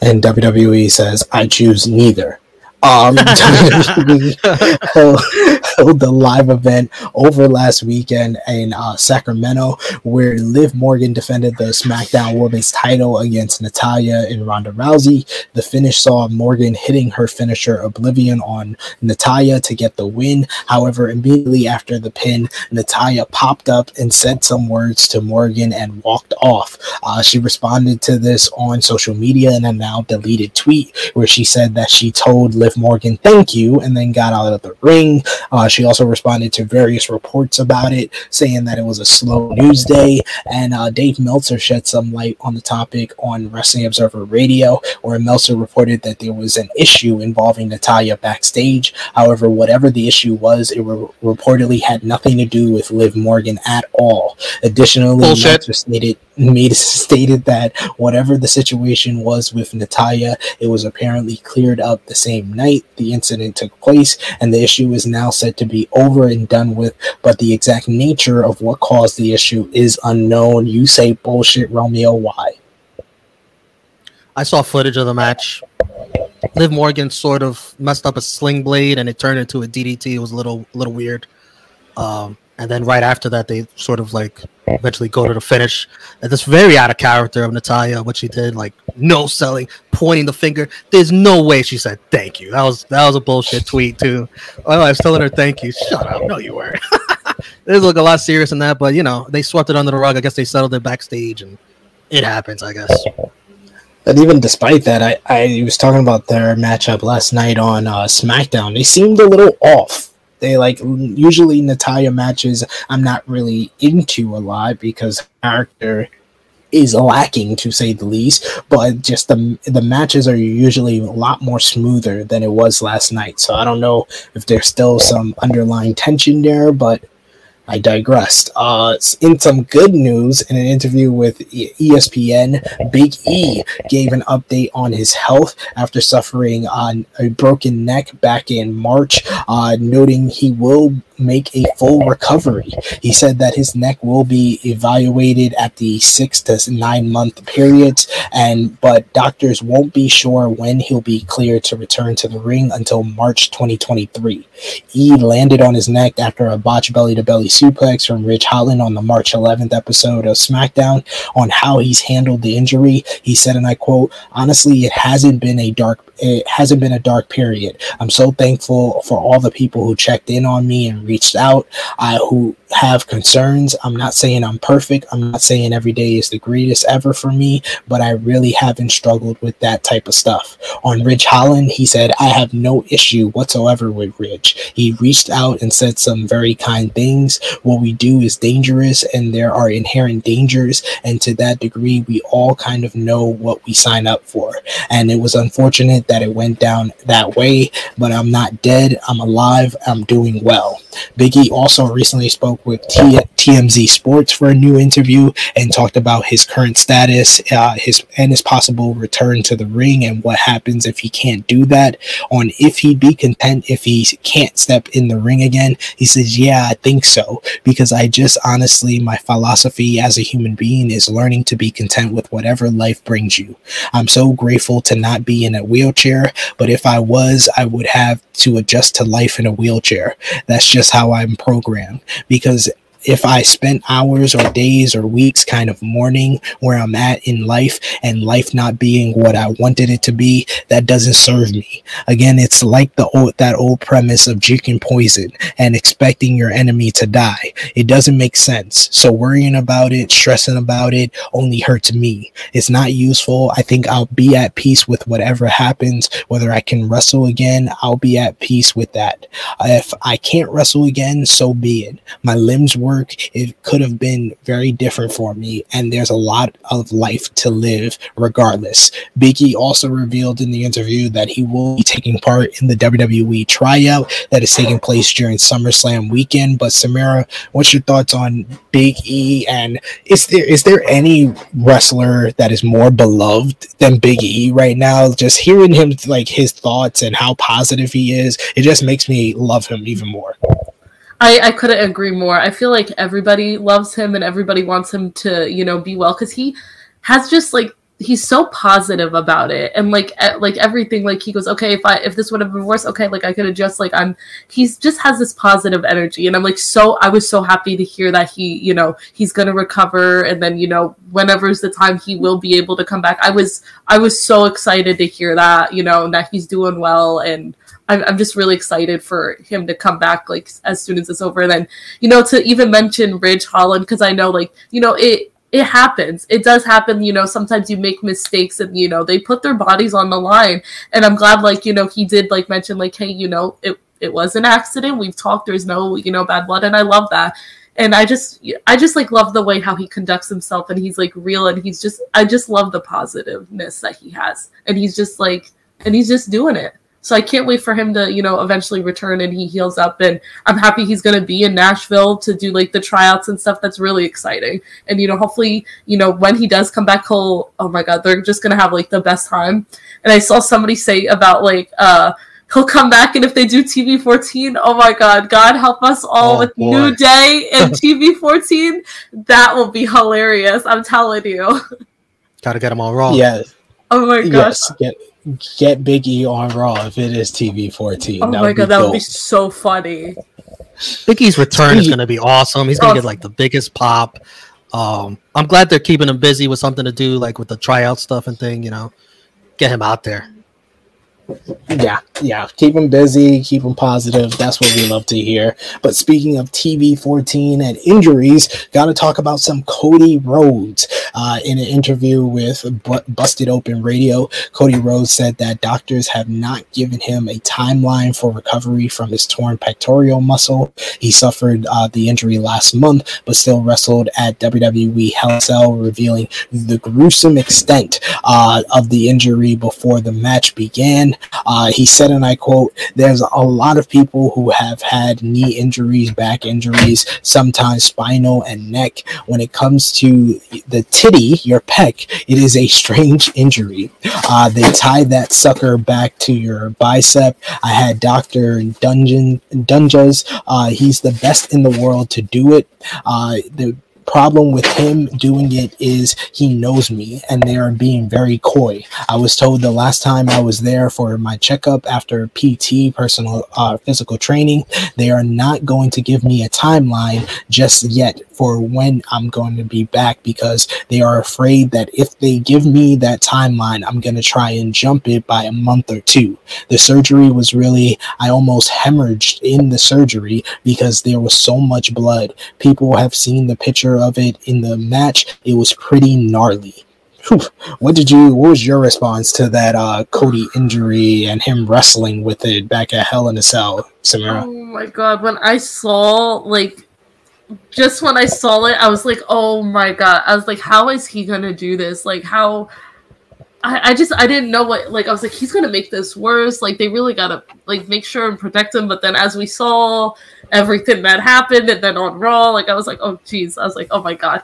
I just, you know, hope I like he is doing okay and that he he takes the time that he needs to properly heal because that was I was like, oh my god, like just seeing that picture. Every time I see that picture, I'm like, oh my god, no, no, no, no, no. I'm like, but I just hope he's doing well, and then he takes his time to recover because he came back and that was just like insane. Like just even being there, like oh my god, like uh but like you know, I hope he takes the time to heal and like then he'll come back when he's, you know, ready and supposed to not rush everything. Yeah, Annika said it best. That's so wrong when the doctor knows you, but will try to overdo it. he, he was like, good. "You need to take your time. I'm not telling you right now." He's like, I'll, "I'll tell you later. I ain't telling you right now, just just for cover." Uh, but in, in some more serious news, of course, last Friday, last week's show, we talked about the new report from the Wall Street Journal alleged that Vince McMahon paid over $12 million to four women to cover up sexual misconduct and infidelity. Vince McMahon was still at uh, that night's SmackDown, where it was said to be business as usual. In the latest Wrestling Observer radio, Dave Meltzer spoke about the reactions among the talent and noted that there was a total variety of views regarding the situation situation. One person stated that you know that what you get into when you get into this business, what you get into. Another noted that Vince didn't sell it and no one was really talking about it because you don't want to talk about it or you get in trouble. That person added that if people were overheard uh, talking about it, that they would get in serious trouble. Finally, a third source was very concerned and felt that paying money to cover up an affair is one thing, but once coercion uh, is involved, it ties into a former wrestler getting demoted. That's something else. The Wall Street Journal reporters Joe Palazzolo, Pizzano and uh, Ted Mann broke the big story about Vince McMahon's hush payments allegations, and the two recently discussed their work on the story with Busted Open Radio. Palazzolo and Mann were the reporters who broke the story about the WWE board investigating Vince McMahon over a 30 million alleged hush hush payment to an employee he was in a relationship with, and as well as the follow up story that he had allegedly paid an additional $12 million to four women over 16 years. Uh, the two on Busted Open Radio said, Pisano first uh, said that they first heard of the story when uh, sources told us it was in April and that WWE's board was investigating this $3 million agreement with a woman who worked with McMahon. And it basically took from April until we published our story to firm that up and get additional sources and understand what it was that the board was doing. Pisano uh, said on why they reported it. Uh, a couple of reasons. First of all, Wall Street Journal covers public companies, and WWE is a public company, and this is clearly a, a uh, an issue. Uh, we write for investors, and when your board of directors is investigating something like this, it's pretty interesting. The board and its 12 member board, four of those members are insiders, meaning that they will work for the company, and eight are independent. When if it comes down to it, Vince uh, controls the company, and this is a uh, governance uh, issue, it's important for our readers to understand what's going on. We knew these allegations while the company is saying this is a consensual relationship with this woman. We stated hearing about other issues that were not consensual, and we see we feel those are things that needed to be reported as well. Samara, what was your reaction to this latest report that kind of was like the flood coming down on WWE as far as more allegations for Vince.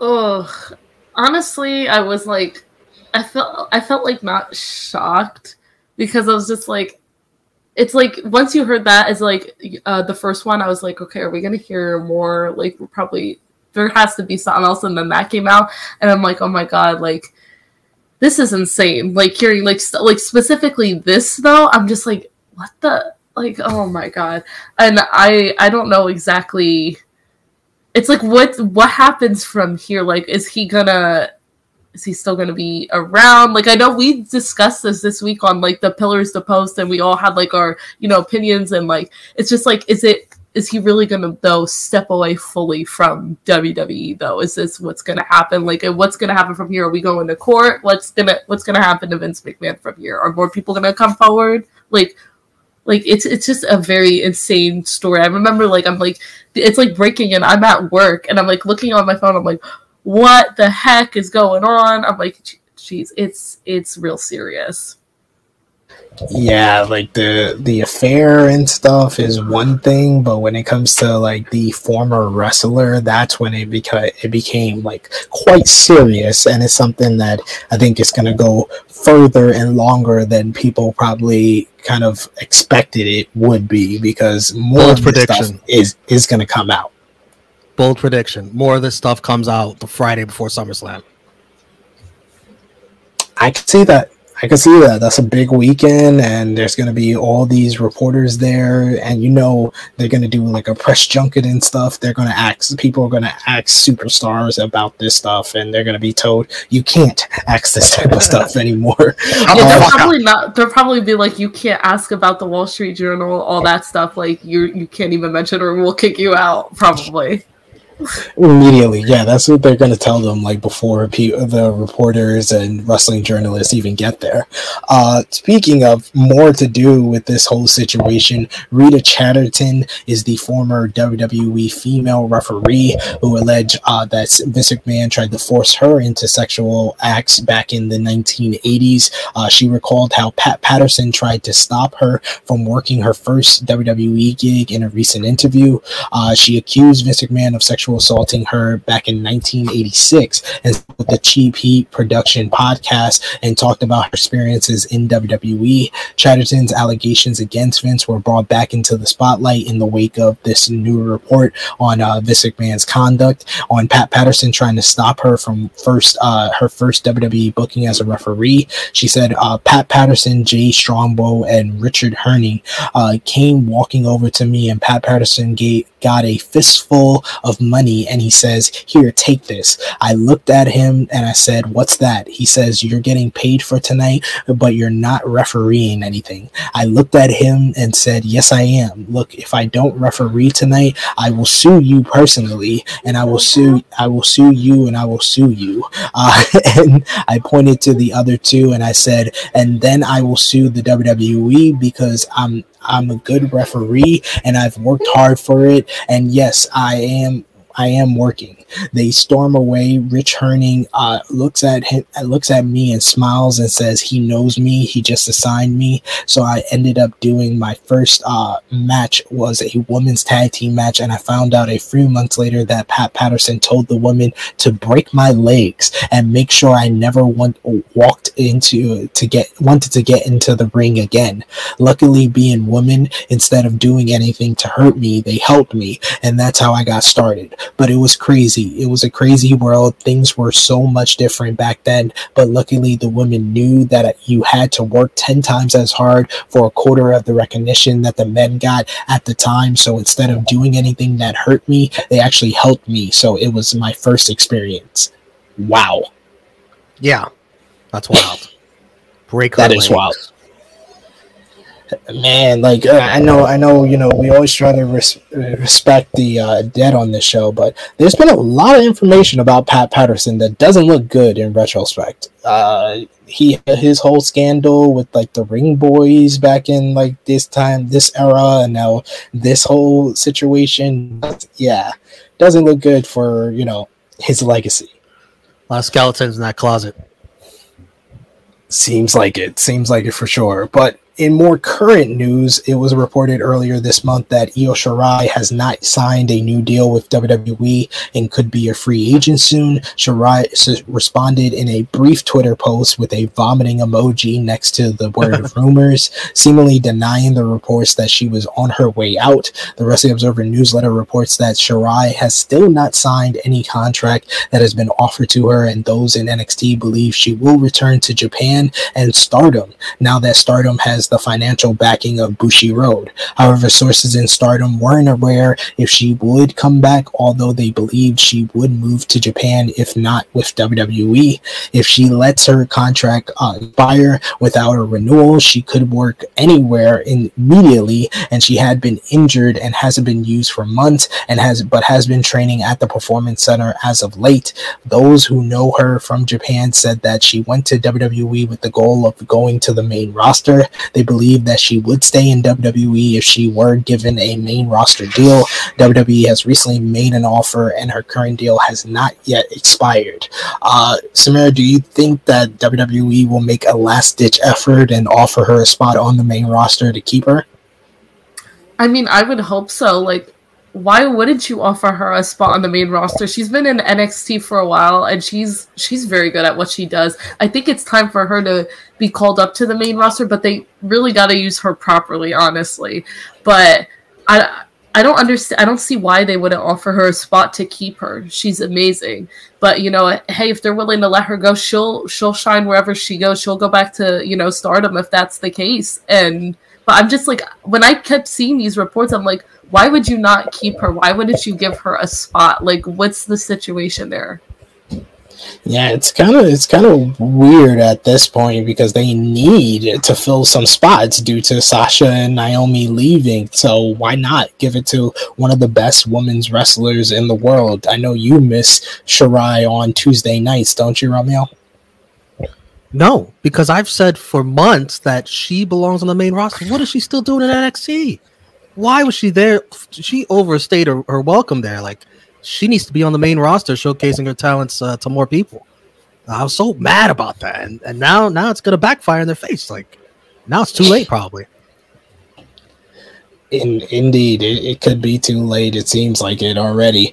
Uh, it was previously reported, speaking of NXT, that Triple H gave a speech at the Performance Center this month, noting that he was back. However, it doesn't appear that he is as involved with the brand as that might have implied. The Wrestling Observer newsletter reports that Triple H appeared to mean that he was back working in the office. He has not yet been directly involved with NXT, as uh, the show is still run by Shawn Michaels with a small small creative team for TV programming, and he also has not shown up at any of the tapings on Tuesday nights. Speaking of Triple H, is one of his big programs that he's been in charge of is the WWE Next in Line program, and one of the bigger names from the inaugural class was AJ Ferrari. He has been dismissed from the Oklahoma State wrestling team amid an allegation of sexual assault. That seems to be a theme at this point. Uh, the new news organization at OSU the O'Colly uh, reports that Ferrari was released from the school's wrestling team on Monday,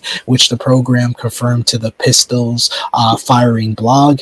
The dismissal comes after Ferrari, who was announced as part of the initial WWE NIL class, was accused of sexual assault. The Stillwater Police Department announced on Wednesday that they are in, in investigation such uh, for the report made against Ferrari, and the report was made on July 2nd at 4 p.m. Eastern Time, and the case is under investigation. A Stillwater woman filed it for a protective order against Ferrari on July 5th, and the PFB notes that the dismissal was due to an accumulation of issues, and the decision was made before the protective order was filed. Uh, in some more WWE news, one of the big signings for WWE was, of course, Logan Paul, and he opened up on a, on his decision to sign with WWE. He said on his decision, "It is true. I signed a multi-match deal with WWE, and we announced it. It went crazy viral, and I love the response. People are excited to see me in WWE. For me, there is a trifecta that I look for that decides what I do.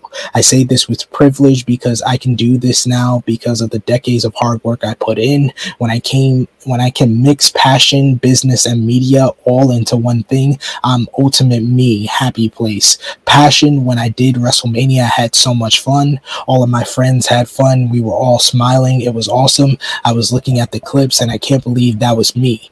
Those were big jumps. Business, it's smart. They pay me well. WWE is a big organization. Media, it's a show. It's a great performance and entertainment. I'm excited about this journey and I am well aware of how powerful of a launch pad it can be for whatever I want to do in life. Besides this show, my visibility online is not a lot. I'm not uploading on my main channel ever. I do this show every week, Impulsive Podcast, and I do this and that. But WWE is a good opportunity for me to leverage one of the biggest brands in the world for my own. And should I show up, should I work hard, go do the performances, impress the fans, and became become uh, that WWE character that is notorious or love, I don't know if I'm going to be a heel or a babyface as of yet. Samara, what do you think about the signing of Logan Paul to WWE?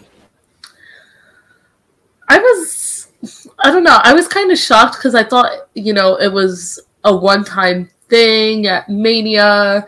Um, but like hey like it seems like he does have the passion for it and he was working hard and like you know hearing you like talk about it like what like what he said because i didn't follow his podcast but it seems like like i said he seems passionate about it and he actually cares and wants to step in the ring and that's good for him you know if you know he could do so i think he would be uh he should be a heel though because it doesn't seem like this crowd likes him so it would be it would make sense if he was a heel so we'll see exactly what happens but i'm excited to see you know where it will go. You know, I think you said what? It's a multi-match contract. Oh, it's just a multi-match yeah. contract. Yeah, that's what he said, a multi-match contract. But we don't know if it's like matches over a course of years. Like I think similar to what Goldberg did, because he signed like a multi-match contract, and it was like for like two matches a year over like four years or something like that. So it might be something similar to that for Logan Paul. Yeah, definitely, because he has a busy schedule doing like how many other things. So I knew this wasn't going to be like oh like an actual contract contract, but you know I'm still like excited to see where this goes. It seems like he has the passion for it. He cares and like he want he wants to learn and keep going. So you know why not? Let's see what happens with him yes, it's very exciting, and it's going to be interesting what they do at SummerSlam. Whether it's going to be Logan Paul versus The Miz one on one, or they're going to do a tag match with AJ Styles and Ciampa. So we shall see. But another celebrity in our final WWE's nose note that has been involved in some way with WWE is apparently Jersey Shore's own Angelina. Uh, she's been feuding with Carmella on social media after she accused uh, Carmella of stealing her catchphrase uh, the WWE star used the line "um hello" on last week's episode of Raw, which apparently caught uh, Angelina's attention as it's a line she particularly well known for uh, using on the MTV reality show. She called Carmella out with a tweet saying, "Hey, at Carmella WWE, you're using my line. What the fuck? So you're you're from Staten Island and you're using um hello too? Hmm hashtag weird, hashtag come up with your own shit.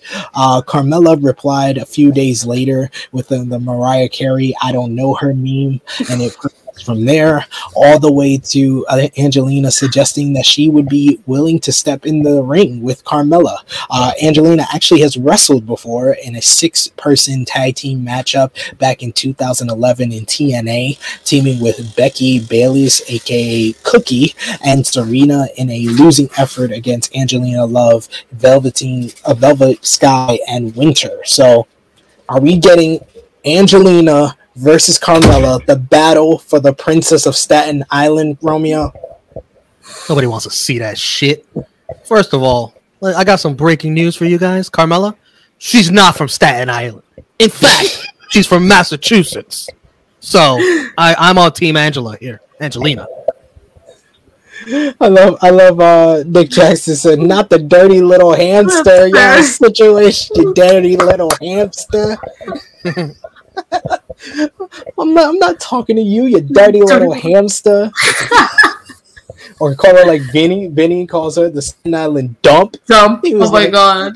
He said, "You think you're the Kim Kardashian of Staten Island? You're more like the Rob Kardashian of Staten Island. You dumb bitch." That was more, my more, favorite. more Staten Island than Carmella. More Staten Island than Carmella. She is. She is. She is. That is true. And we I'd be shocked if Carmella ever stepped foot on Staten Island. ever stepped foot. I think so. Uh, we got the our boy Top Guy JJ saying, "Well, yo, what's up, guys? F Logan Paul, lol." That seems. This is how I know Logan Paul's gonna be a star. Logan Paul's gonna be a star. Look at this. Fuck Jake.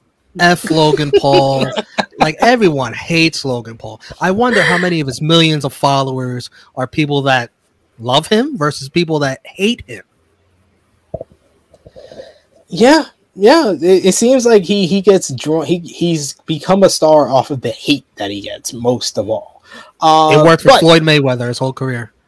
Yeah, that is true. That is like Floyd's main thing. Uh, AEW news. Uh, we talked about it earlier with the AEW World Tag Team titles changing hands, with Swerve and Our Glory winning. Well, apparently, uh, it was a surprise to many of us. Like I said, it was for me, but it was intended to be. Uh, the Wrestling Observer newsletter reports that the plan was always to put the belts on Lee and Strickland, with the match itself meant to elevate the team. AEW wanted to elevate them as well as Powerhouse Hobbs and Ricky Starks to the level of the Young Bucks, Lucha Bros, and FTR as the big five teams. They are taking up spots previously filled by Santana and Ortiz, the Hardys, and Jurassic Express, since they aren't going to be on television right now for injuries and other reasons. AEW started to tease a breakup between Lee and Strickland as a way to make their eventual win a surprise. Once Jeff Hardy was suspended, the Young Bucks got the titles. Uh, the plan was always for them to drop it to Lee and Strickland almost immediately. The feeling backstage is that Swerve and Our Glory has had tremendous matches, and they like the idea of a Shaq Kobe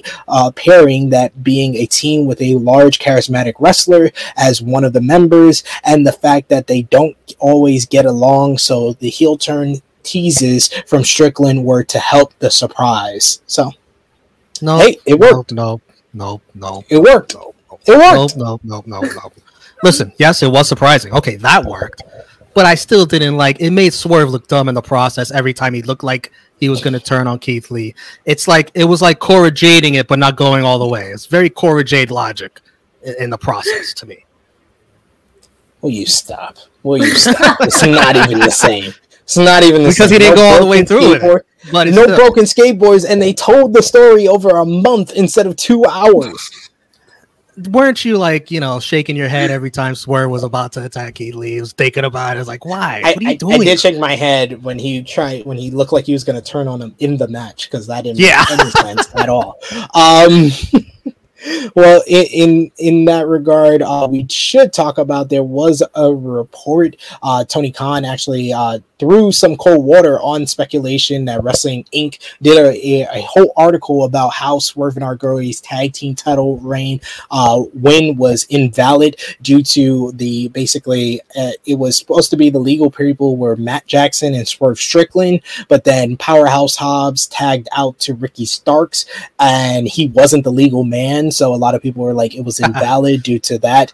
Uh, there was some speculation that it should be uh, thrown out as Ricky Starks wasn't the legal man, but Khan has since shut that down, writing in a response to the speculation that speculation BS. As always in AEW, per uh, generally accepted pro wrestling practices, the referee's decision is final. Congratulations to the new World Tag Team Champions at Swerve Confident and at Real Keith Lee. See you all for Friday. Hashtag Rampage tomorrow at 10 p.m. Eastern Time, 9 p.m. Central, 10 p.m. Pacific, because it, it's Tony Khan, ladies and gentlemen. That's how we run. SP3. Uh, SP3. Yeah. You know what this reminded me of? And tell me if you remember this.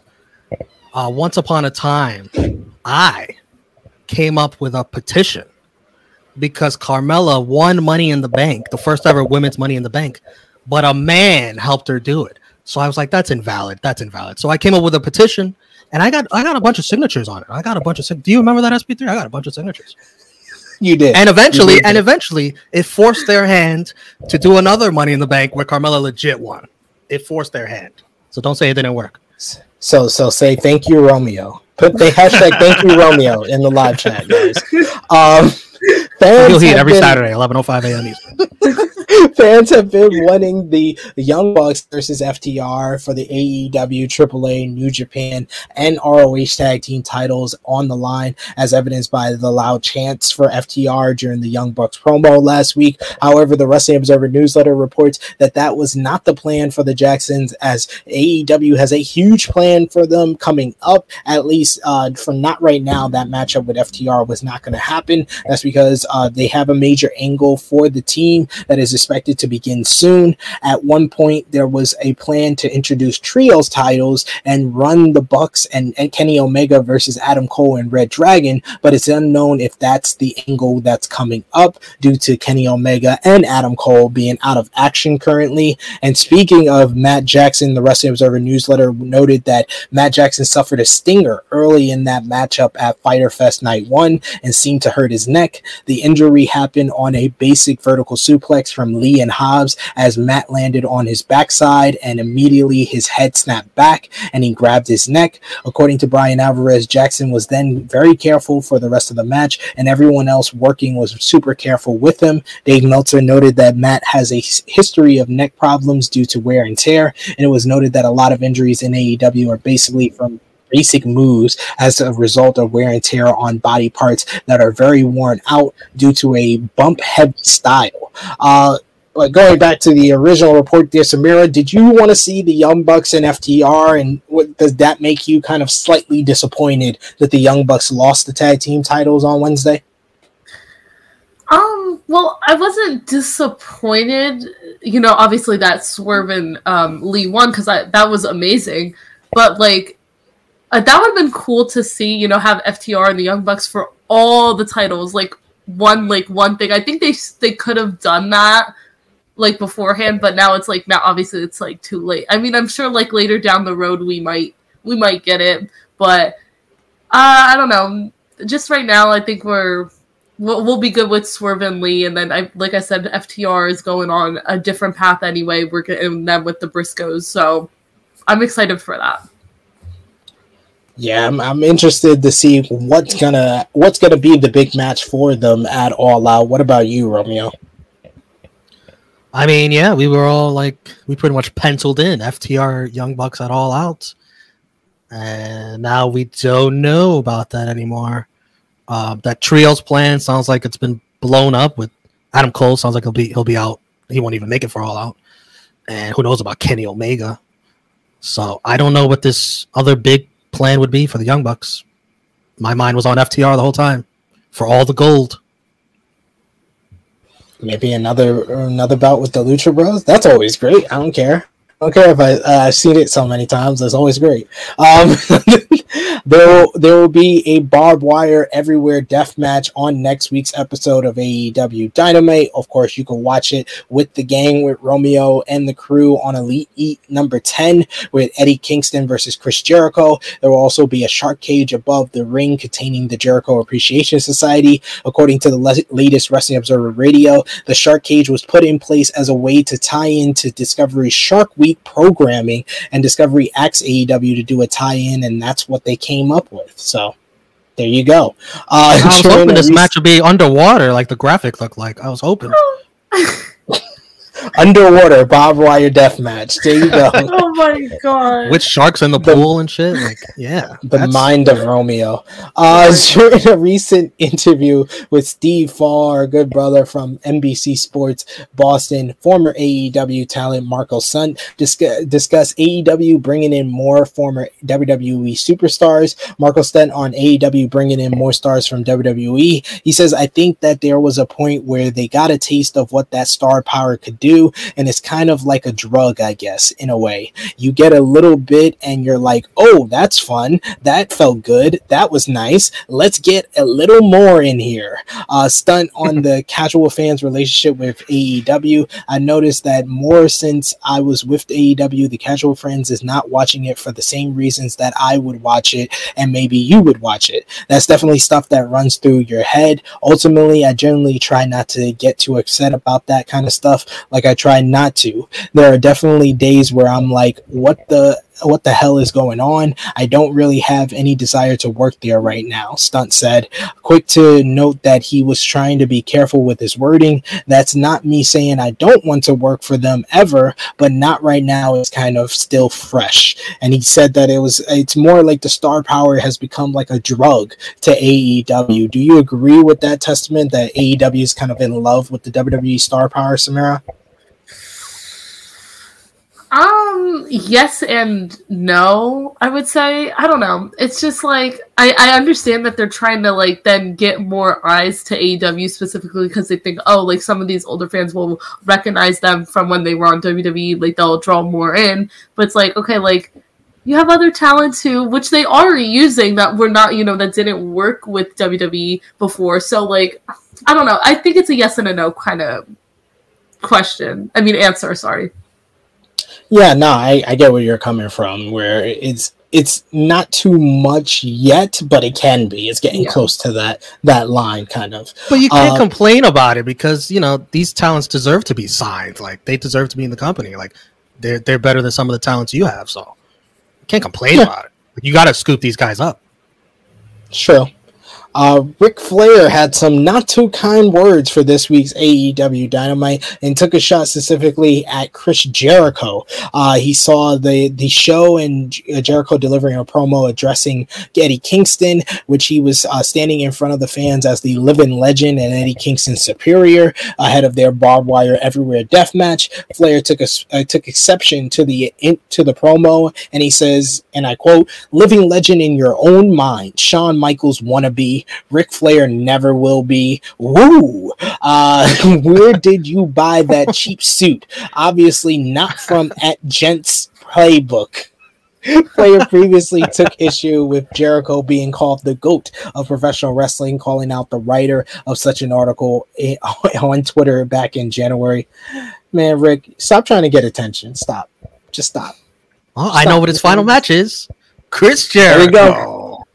There, there you go. Trying, trying, to get somebody to take that bait. Uh, Wrestling Inc. reports that during a virtual signing for KNS Fest, Billy Gunn said that he has asked AEW about bringing in Road Dog Brian James for a backstage role after he was recently let go by WWE. On trying to bring James into AEW, he says we're trying to get him here. He's got uh, other things going on, his podcast that I have to hear about every single day. On if that included wrestling, he said no, not reform the New Age Outlaws. If you've seen Brian lately, he doesn't want to wrestle anymore. And then going back to the injuries for AEW, Adam Cole has been dealing with several injuries, most notably a serious concussion and also a torn labrum. The Wrestling Observer newsletter reports that Cole has elected not to have surgery on the shoulder and is instead doing physical therapy for it. However, his return to AEW will depend on how he can recover from the concussion. According to the Wrestling Observer newsletter, he is faring better with that injury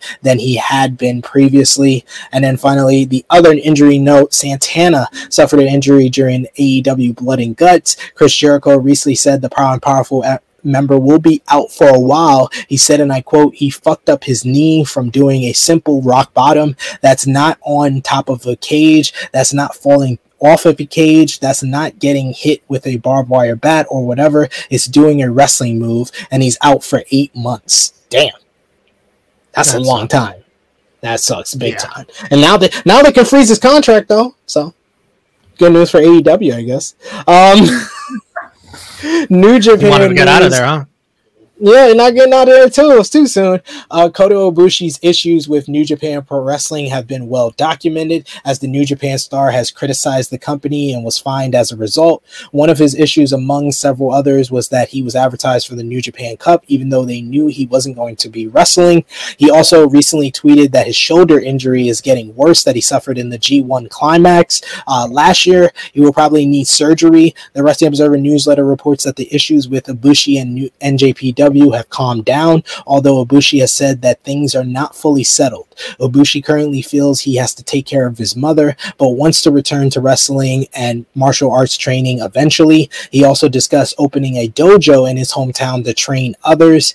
Uh, in other news, good news with New Japan, uh, wants a time splitters battle at New Japan Pro Wrestling Music City Riot, calling out his old tag team partner Alex Shelley. New Japan Pro Wrestling posted a new video in which Kushida challenged Shelley to a match, and it was made official for the July 30th event in Nashville over SummerSlam weekend. Uh, Will Ospreay more from his interview with Wrestle Inc. Uh, for, with Kieran, our good brother, he discussed the inter uh, intercompany politics that are preventing workers in AEW who also have deals or associations with AAA being unable to work at Forbidden Door in June. He said about his ma- the uh, news that he was supposed to verse Andrade and him being unable to work with New Japan. He says, I didn't know that was even a thing. And once again, I love to. I love to bang with him. It'll be a phenomenal match. I've watched all of his stuff, even from when he was in NXT, on wanting to hash things out with the heads of AAA and CMLL. He says, if I can just talk with the boss from AAA, CMLL, we just get get all get in the room together. All right, we'll have a couple of tequilas and we'll enjoy ourselves. You know what I mean. We can sort all this shit out. Just have a sit down. Let's just talk. There doesn't need to be any of this uh, politics anymore. There's no reason why there should be politics in professional wrestling anymore, and I can't be bothered with it. I know when you interviewed uh, Will Ospreay, that was like uh, around the time he was supposed to go to like MLW, and then that didn't happen. Like, well, how was that uh, interview and that discussion, and what do you think about like all the inter politics with like AAA and and New Japan Pro Wrestling, Samara? So that's actually kind of crazy because I don't know if anybody's seen a report that came out about the whole then MLW and Will Ospreay thing. What actually ended up happening was um, at the time MLW did that thing with Tajiri and um, oh my god, I'm like I'm like forgetting the name. I think oh, uh, All Japan Pro Wrestling. They were they did that thing with Tajiri, and apparently I I wasn't familiar with that. They didn't get along with New Japan, or so, something happened. So then that was it. That was off the table. They were not they were not doing the whole Will Ospreay coming to MLW thing. So that's what I found out about that, and I think it dropped somewhere, but it wasn't really you know not a lot of people talked about that. But yeah, so that's what happened there. And when I like was um interviewing him like that's like the type of thing like you're like oh like at that time he yeah like you were saying he was oh my god what did you say? I'm so sorry like i'm he was scheduled for mlw yeah. wasn't he at that time? Yeah. Uh yeah just like about and then we were like kind of talking about like them coming back into the the states and they were just in texas and they were coming to philadelphia and he was facing off with alex zayne so I don't know. Like, I think you know that's a good idea that he had. Like, let's set them like in a all in one room instead of like this whole like over Zoom or where, wherever. Like, get, like just talk it out. Like, I'm sure they would have had such a great match. I mean, him and Orange Cassidy's match. Like, don't get me wrong, that was amazing. That was my favorite match of the night, and I was looking forward to that match. But um, I think him and Andrade could make some magic. It's just like waiting to see, you know, what kind of happens with that on that end. Yeah, hopefully they can clear that up uh, soon enough uh, in the future so we can see some of these guys intermingle. I would love to see Ospreay versus Fénix or Lucha Brothers versus, you know, uh, God or something like that. That would be great, but I like Will Ospreay's negotiating strategies. Strategies. I like, I like the way he negotiates. The tequila. Yeah, tequila. He's a tequila man, guys. That's how you do it. Uh, Impact Wrestling news: Killer Kross had had a contentious relationship with Impact Wrestling uh, before joining WWE, and he has confirmed that he and Scarlett will not be returning there anytime soon. He famously requested his release from Impact in May 2019, publicly acknowledged it, and the company didn't grant the release until December of last year, uh, of, of of 2020, actually uh, Scarlett, uh, yeah, I think so. To 2019, actually. Uh, also requested her release, and it was granted much sooner in June of 2019. Kross recently appeared on the wrestling uh, show and confirmed comments from Bordeaux in March that they won't be going back to the company. He said, and I quote, respectively, neither of us will be returning. For the record, many of our fans, our friends work there. We are very happy for the success that they are finding. We've had many people in our corner for years that still work for for that company. We have never ever been on record to say anything derogatory or negative about any of the company we've ever worked for. That's beneath us. There are a lot of people involved with companies per se, and when you have a problem with one or two or three people, it's not necessarily a systematic thing. Uh, we're happy for everybody's success and we don't live in that place anymore. We are always moving forward. We leave it behind us, and that's really all I have to say about it. Uh, also, in an interview with the Angle podcast, uh, Jordynne Grace talked about potentially Dakota Kai coming to Impact Wrestling. She says, "So this is a such a hard question because I feel like AEW has signed a lot of people, but someone that would be awesome to wrestle is Dakota Kai. I don't think Dakota got her full due at WWE, and I think that Impact would really be a great place for her to go. She has a very unique look, a unique wrestling style, and I feel like the Knockouts division she kind of personifies. I would love to see that, but we should also talk about the elephant in the room with uh, Jordynne Grace due to her comments about uh, Chris Benoit. She sent out a uh, saying that she um, Chris Benoit couldn't keep up with ninety percent of the wrestlers today, and uh, uh, you know, kind of taking his real life actions into what he did in the ring. A lot of people called her out on that, from Konnan to Gail Kim to Lance Storm, and apparently she spoke to David Flair, uh, Chavo Guerrero, and Chris Chris Jericho, and uh, sent out a public apology and said that she's going to be donating five thousand dollars to the Concussion Legacy Foundation uh, to for a campaign that's going to be worth twenty thousand uh, dollars. What do you think, Romeo? Because you were defending, you were on the hill with Jordynne Grace, and uh, are you going to publicly apologize for your actions in defending her and and well, that's my good friend down Chris Benoit? Yeah, that's my good friend Jordynne Grace, who follows me on Twitter. I don't know if you knew that, Samira. Uh, that's why we're good friends. um, that was one expensive ass tweet, wasn't it? I was about to say that. oh man, I hope Impact's paying her well. Uh, I'm not gonna apologize because I, I don't uh I don't worry about offending uh Jericho or Chavo, and I'm not a wrestler, so I'm not gonna apologize.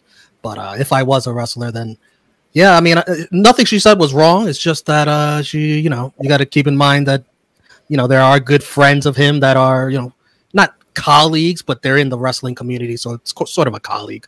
And uh also uh his son uh who um was a was a class act about it you know? He was, was able to uh work things out with Jordynne. they did a they did an instagram yeah. stream together.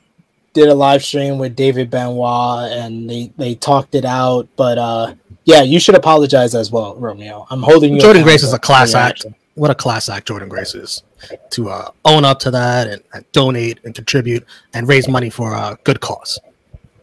And it was wrong what she said because it's one thing if you're just going to say I can't watch his work uh, because of what he did, which is totally understandable. It's another thing to say he can't keep up with 90% of the people or he wouldn't remember how to put together a match. That's totally That's different. right. Well, yeah, because he has CTE, he can't remember. All right, all right, all right. I'll I'll apologize. I will apologize. From the bottom of my heart, I'd like to take this chance to apologize to absolutely nobody. The double champ does what the fuck he wants. I knew that was coming. I knew that was coming, Samira. I will remove myself and everything. yeah, as you should, as you should. Uh, final you, I can't, I can't, I can't bring him anywhere. I'm sorry, Samira. I'm sorry. You have to be bear witness to that. Uh, our final news notes from the wrestling news. Uh, we had uh, FTR and the Briscoes had a face to face meeting on Friday, and now a stipulation has been announced for their upcoming matchup at Death Before Dishonor. The two teams will go at it for the ROH Tag Team titles in a best two out of three falls matchup. That is a must watch video because they were very intense. Some great promo work from both of those teams. Uh, John Hennigan will be missing his scheduled matchup uh, that was uh, went on last night for GCW. No signals in the hood in the hills. GCW announced that they do an an unspecific injury, Morrison will be will not be able to compete at that show. GCW also announced that they will make their return to Japan this coming fall. The promotion announced on Monday that they will be returning to the country for a three event tour running from September 27th through October 4th. And the company made their debut in the country in fall of 2019. And MLW will be going on a break until this fall after their King Kings of Colosseum episode this past week, PW Insider announced that the company will be off until their new season premiere in September. In the meantime, beIN Sports will do best of episodes. And for this weekend. They got a GCW event back to the Bay. Huge card in San Francisco. That's going to be tomorrow night. I talked about that a little bit with Kevin Gill during our interview. I'll just run through the matches. We won't get that predictions for that. I'll save the predictions for G G1 Climax 32 for all three of us. But uh, back to the Bay in San Francisco, they're going to do Kevin Blackwood versus Nick Wayne. Also, Gringo Loco versus Commander. Tony Deppen versus Alex Zayne. GCW Tag Team titles, Bussy, Allie Katch, and EFFY will defend against the Caution and uh, Anton Voorhees and Dark Sheik singles match. They're going to do Joey Janela versus Starboy Charlie. Blake Christian will versus Titus Alexander. Mike Bailey, Speedball will versus Jack Cartwheel. And Los Manzinos will versus the South Pacific Savages. But let's talk about the G1 Climax 32 tournament. It's a last call for Super Chat donations as this is the last segment that we're going to have here. Appreciate all you guys in the comments bringing that heat, bringing those uh, discussion. I want to highlight a few comments that we have here as uh, Top Guy JJ says people are listening to True Heel Heat. I see. He says Dakota and Impact clearly the best move. We also got uh, Professor Chris. He says just got home from work. Jericho and Flair SMH. This Magna on Magna violence needs to stop. All right, we got Pro Wrestling Goat, who says, Great show at True Heel Heat. Gotta roll out, but I'll cash y'all on the flip side. Much love, many blessings, and high spots. Appreciate that love for sure. And uh, Frantic World mentioning about the Briscoes and FTR sit down saying that that was a great one for sure. Go out of your way to watch that because that was a lot of fun. But let's talk some G1 Climax 32 tournament. It's kicked off this morning with some action from, I believe, all four blocks. Adam Shep from all four blocks of the tournament. Uh, I got to watch a few of these matches. Big upset as Aaron Henare pulled off an upset against uh, against Hiroshi Tanahashi. You also Oh my god! Offering defeated El Fan El Phantasmo in a great matchup with the Hidden Blade. Switchblade Jay White picked up his first win against Sanada, and Kazuchika Okada defeated Jeff Cobb. But let's go into what we think is going to happen in the G1 Climax tournament. 28 competitors in this year's tournament. It's four blocks, seven competitors in each block. So I'll just get.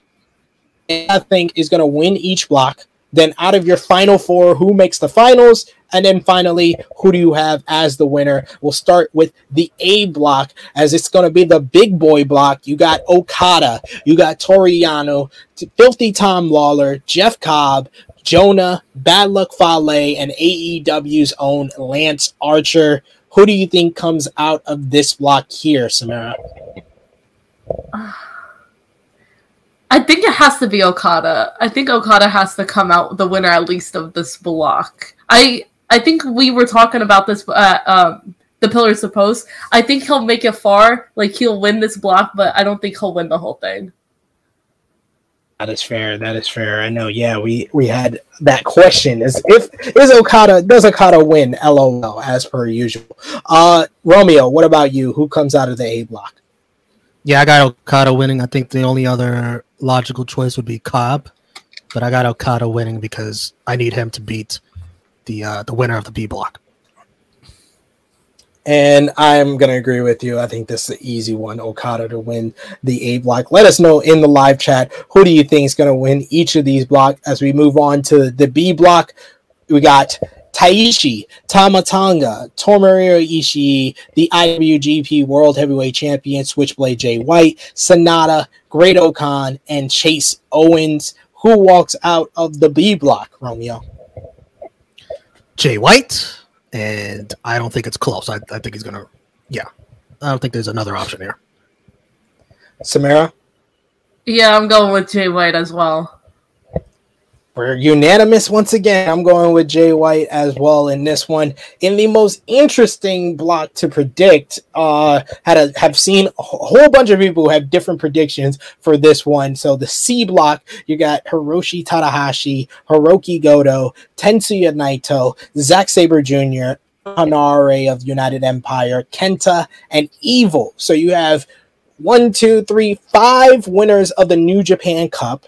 You got two winners of the G1 Climax in this one. You got uh, three former IWGP Heavyweight World Heavyweight Champions. So, who's going to win the C block, Samara? Oh my god, this one's tough. I don't know. Maybe I think it was made easier after today's result. Oh well, true. I don't know. I'm just like Are you basically saying it's not going to be Tanahashi? After after he loses to oh, like oh man, I'm glad I didn't pick him. Can't go out there Wait. losing your first match. Who you got, Samara? Go with your Uh, heart. Go with your heart. Oh, it's it's so hard because I'm like, oh my god. All right, let's go with Kenta. I'm gonna just say Kenta. He's he's been one that I've been hearing a lot of people say that they think he's going to win this block. Romeo, what about you? Going Naito. I'm going Naito as well. I think I think Naito he needs to at least win the blocks in this one, and then the D block, mighty mighty D block. Um, you got Will Ospreay, Yoshi Hashi, Shingo Takagi, David Finlay, Juice Robinson, El Fantasmo, and Yujiro Takahashi. Romeo, who you got in the D block? Will Ospreay. That is fair. Samara. Ospreay. you know what? I'm gonna switch up my pick from from the G1 Climax 32 Huh? tournament, so we're not all unanimous on a bunch of these.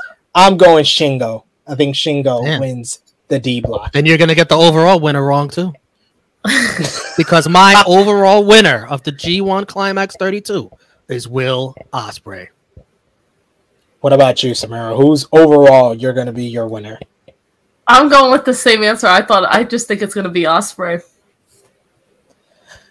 You silly, silly fools! It's not gonna be Ospreay. It is Naito. Naito's gonna win once again. Win his third G1 Climax tournament. He's gonna match Tanahashi with, with three G1 wins. Match Tanahashi and Okada, I believe, have both won uh, three G1s. Naito needs to get up there as well. He needs to main event the Tokyo Dome. So I'm going with Naito to win it I all. I won't be mad if you're Uh, right. I won't be mad.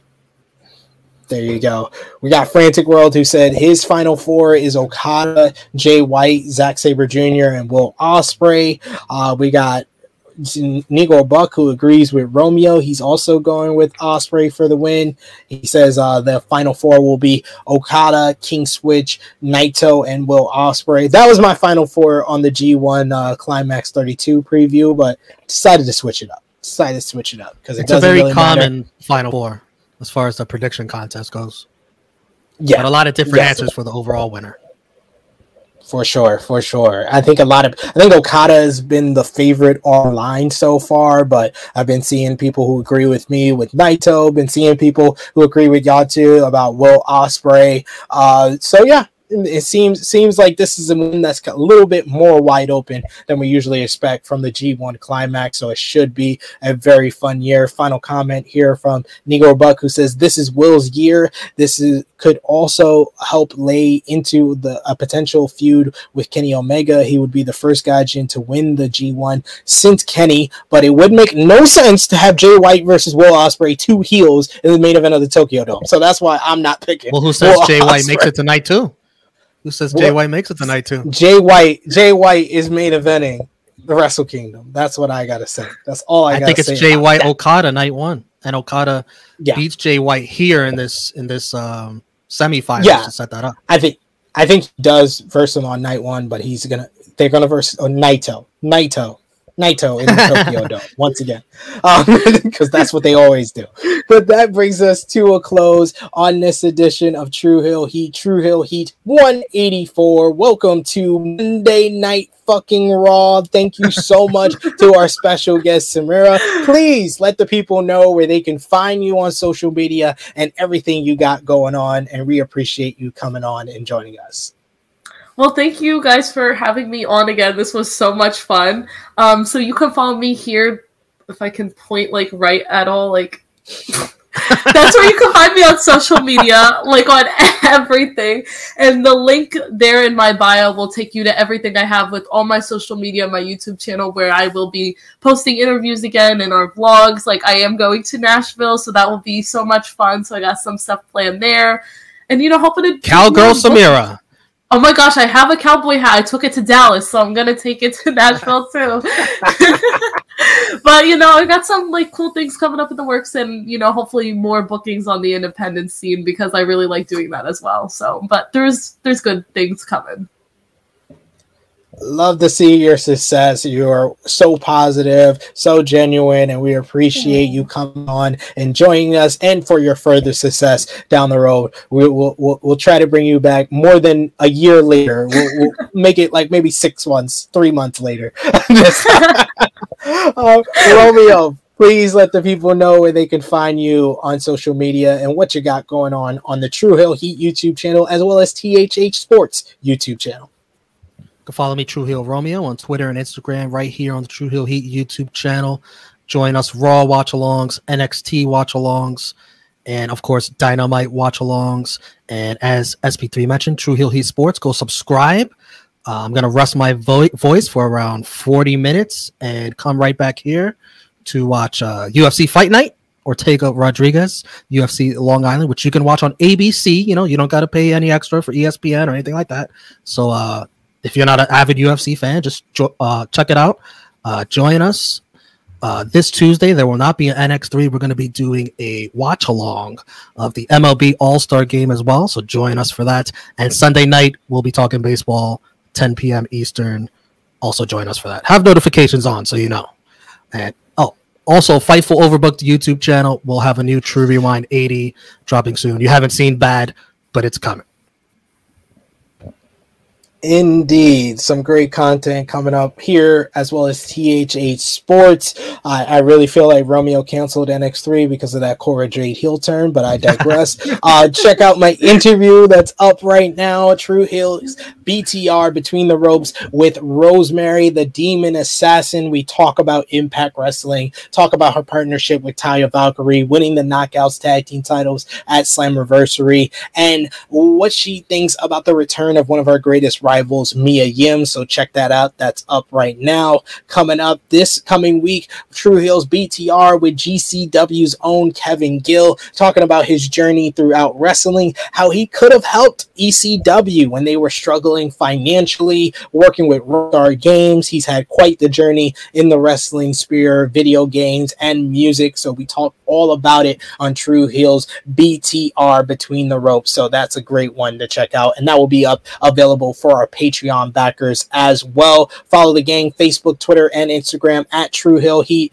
Patreon.com forward slash True Heel Heat for $3 a month. Exclusive content like that interview, early access, as well as the True Heels Heat uh, post show, as well as our True Heel Heat prediction championship. We'll have predictions up for GW as well as the G1 climax today, later today, and then ProWrestlingTees.com forward slash True Heels for your True Heel Heat merchandise. So for Samira, for Romeo, it is me, it is me, your True Heel Phenom SP3. This has been True Heel Heat 184. Welcome to Monday Night Fucking Raw. We are signing off.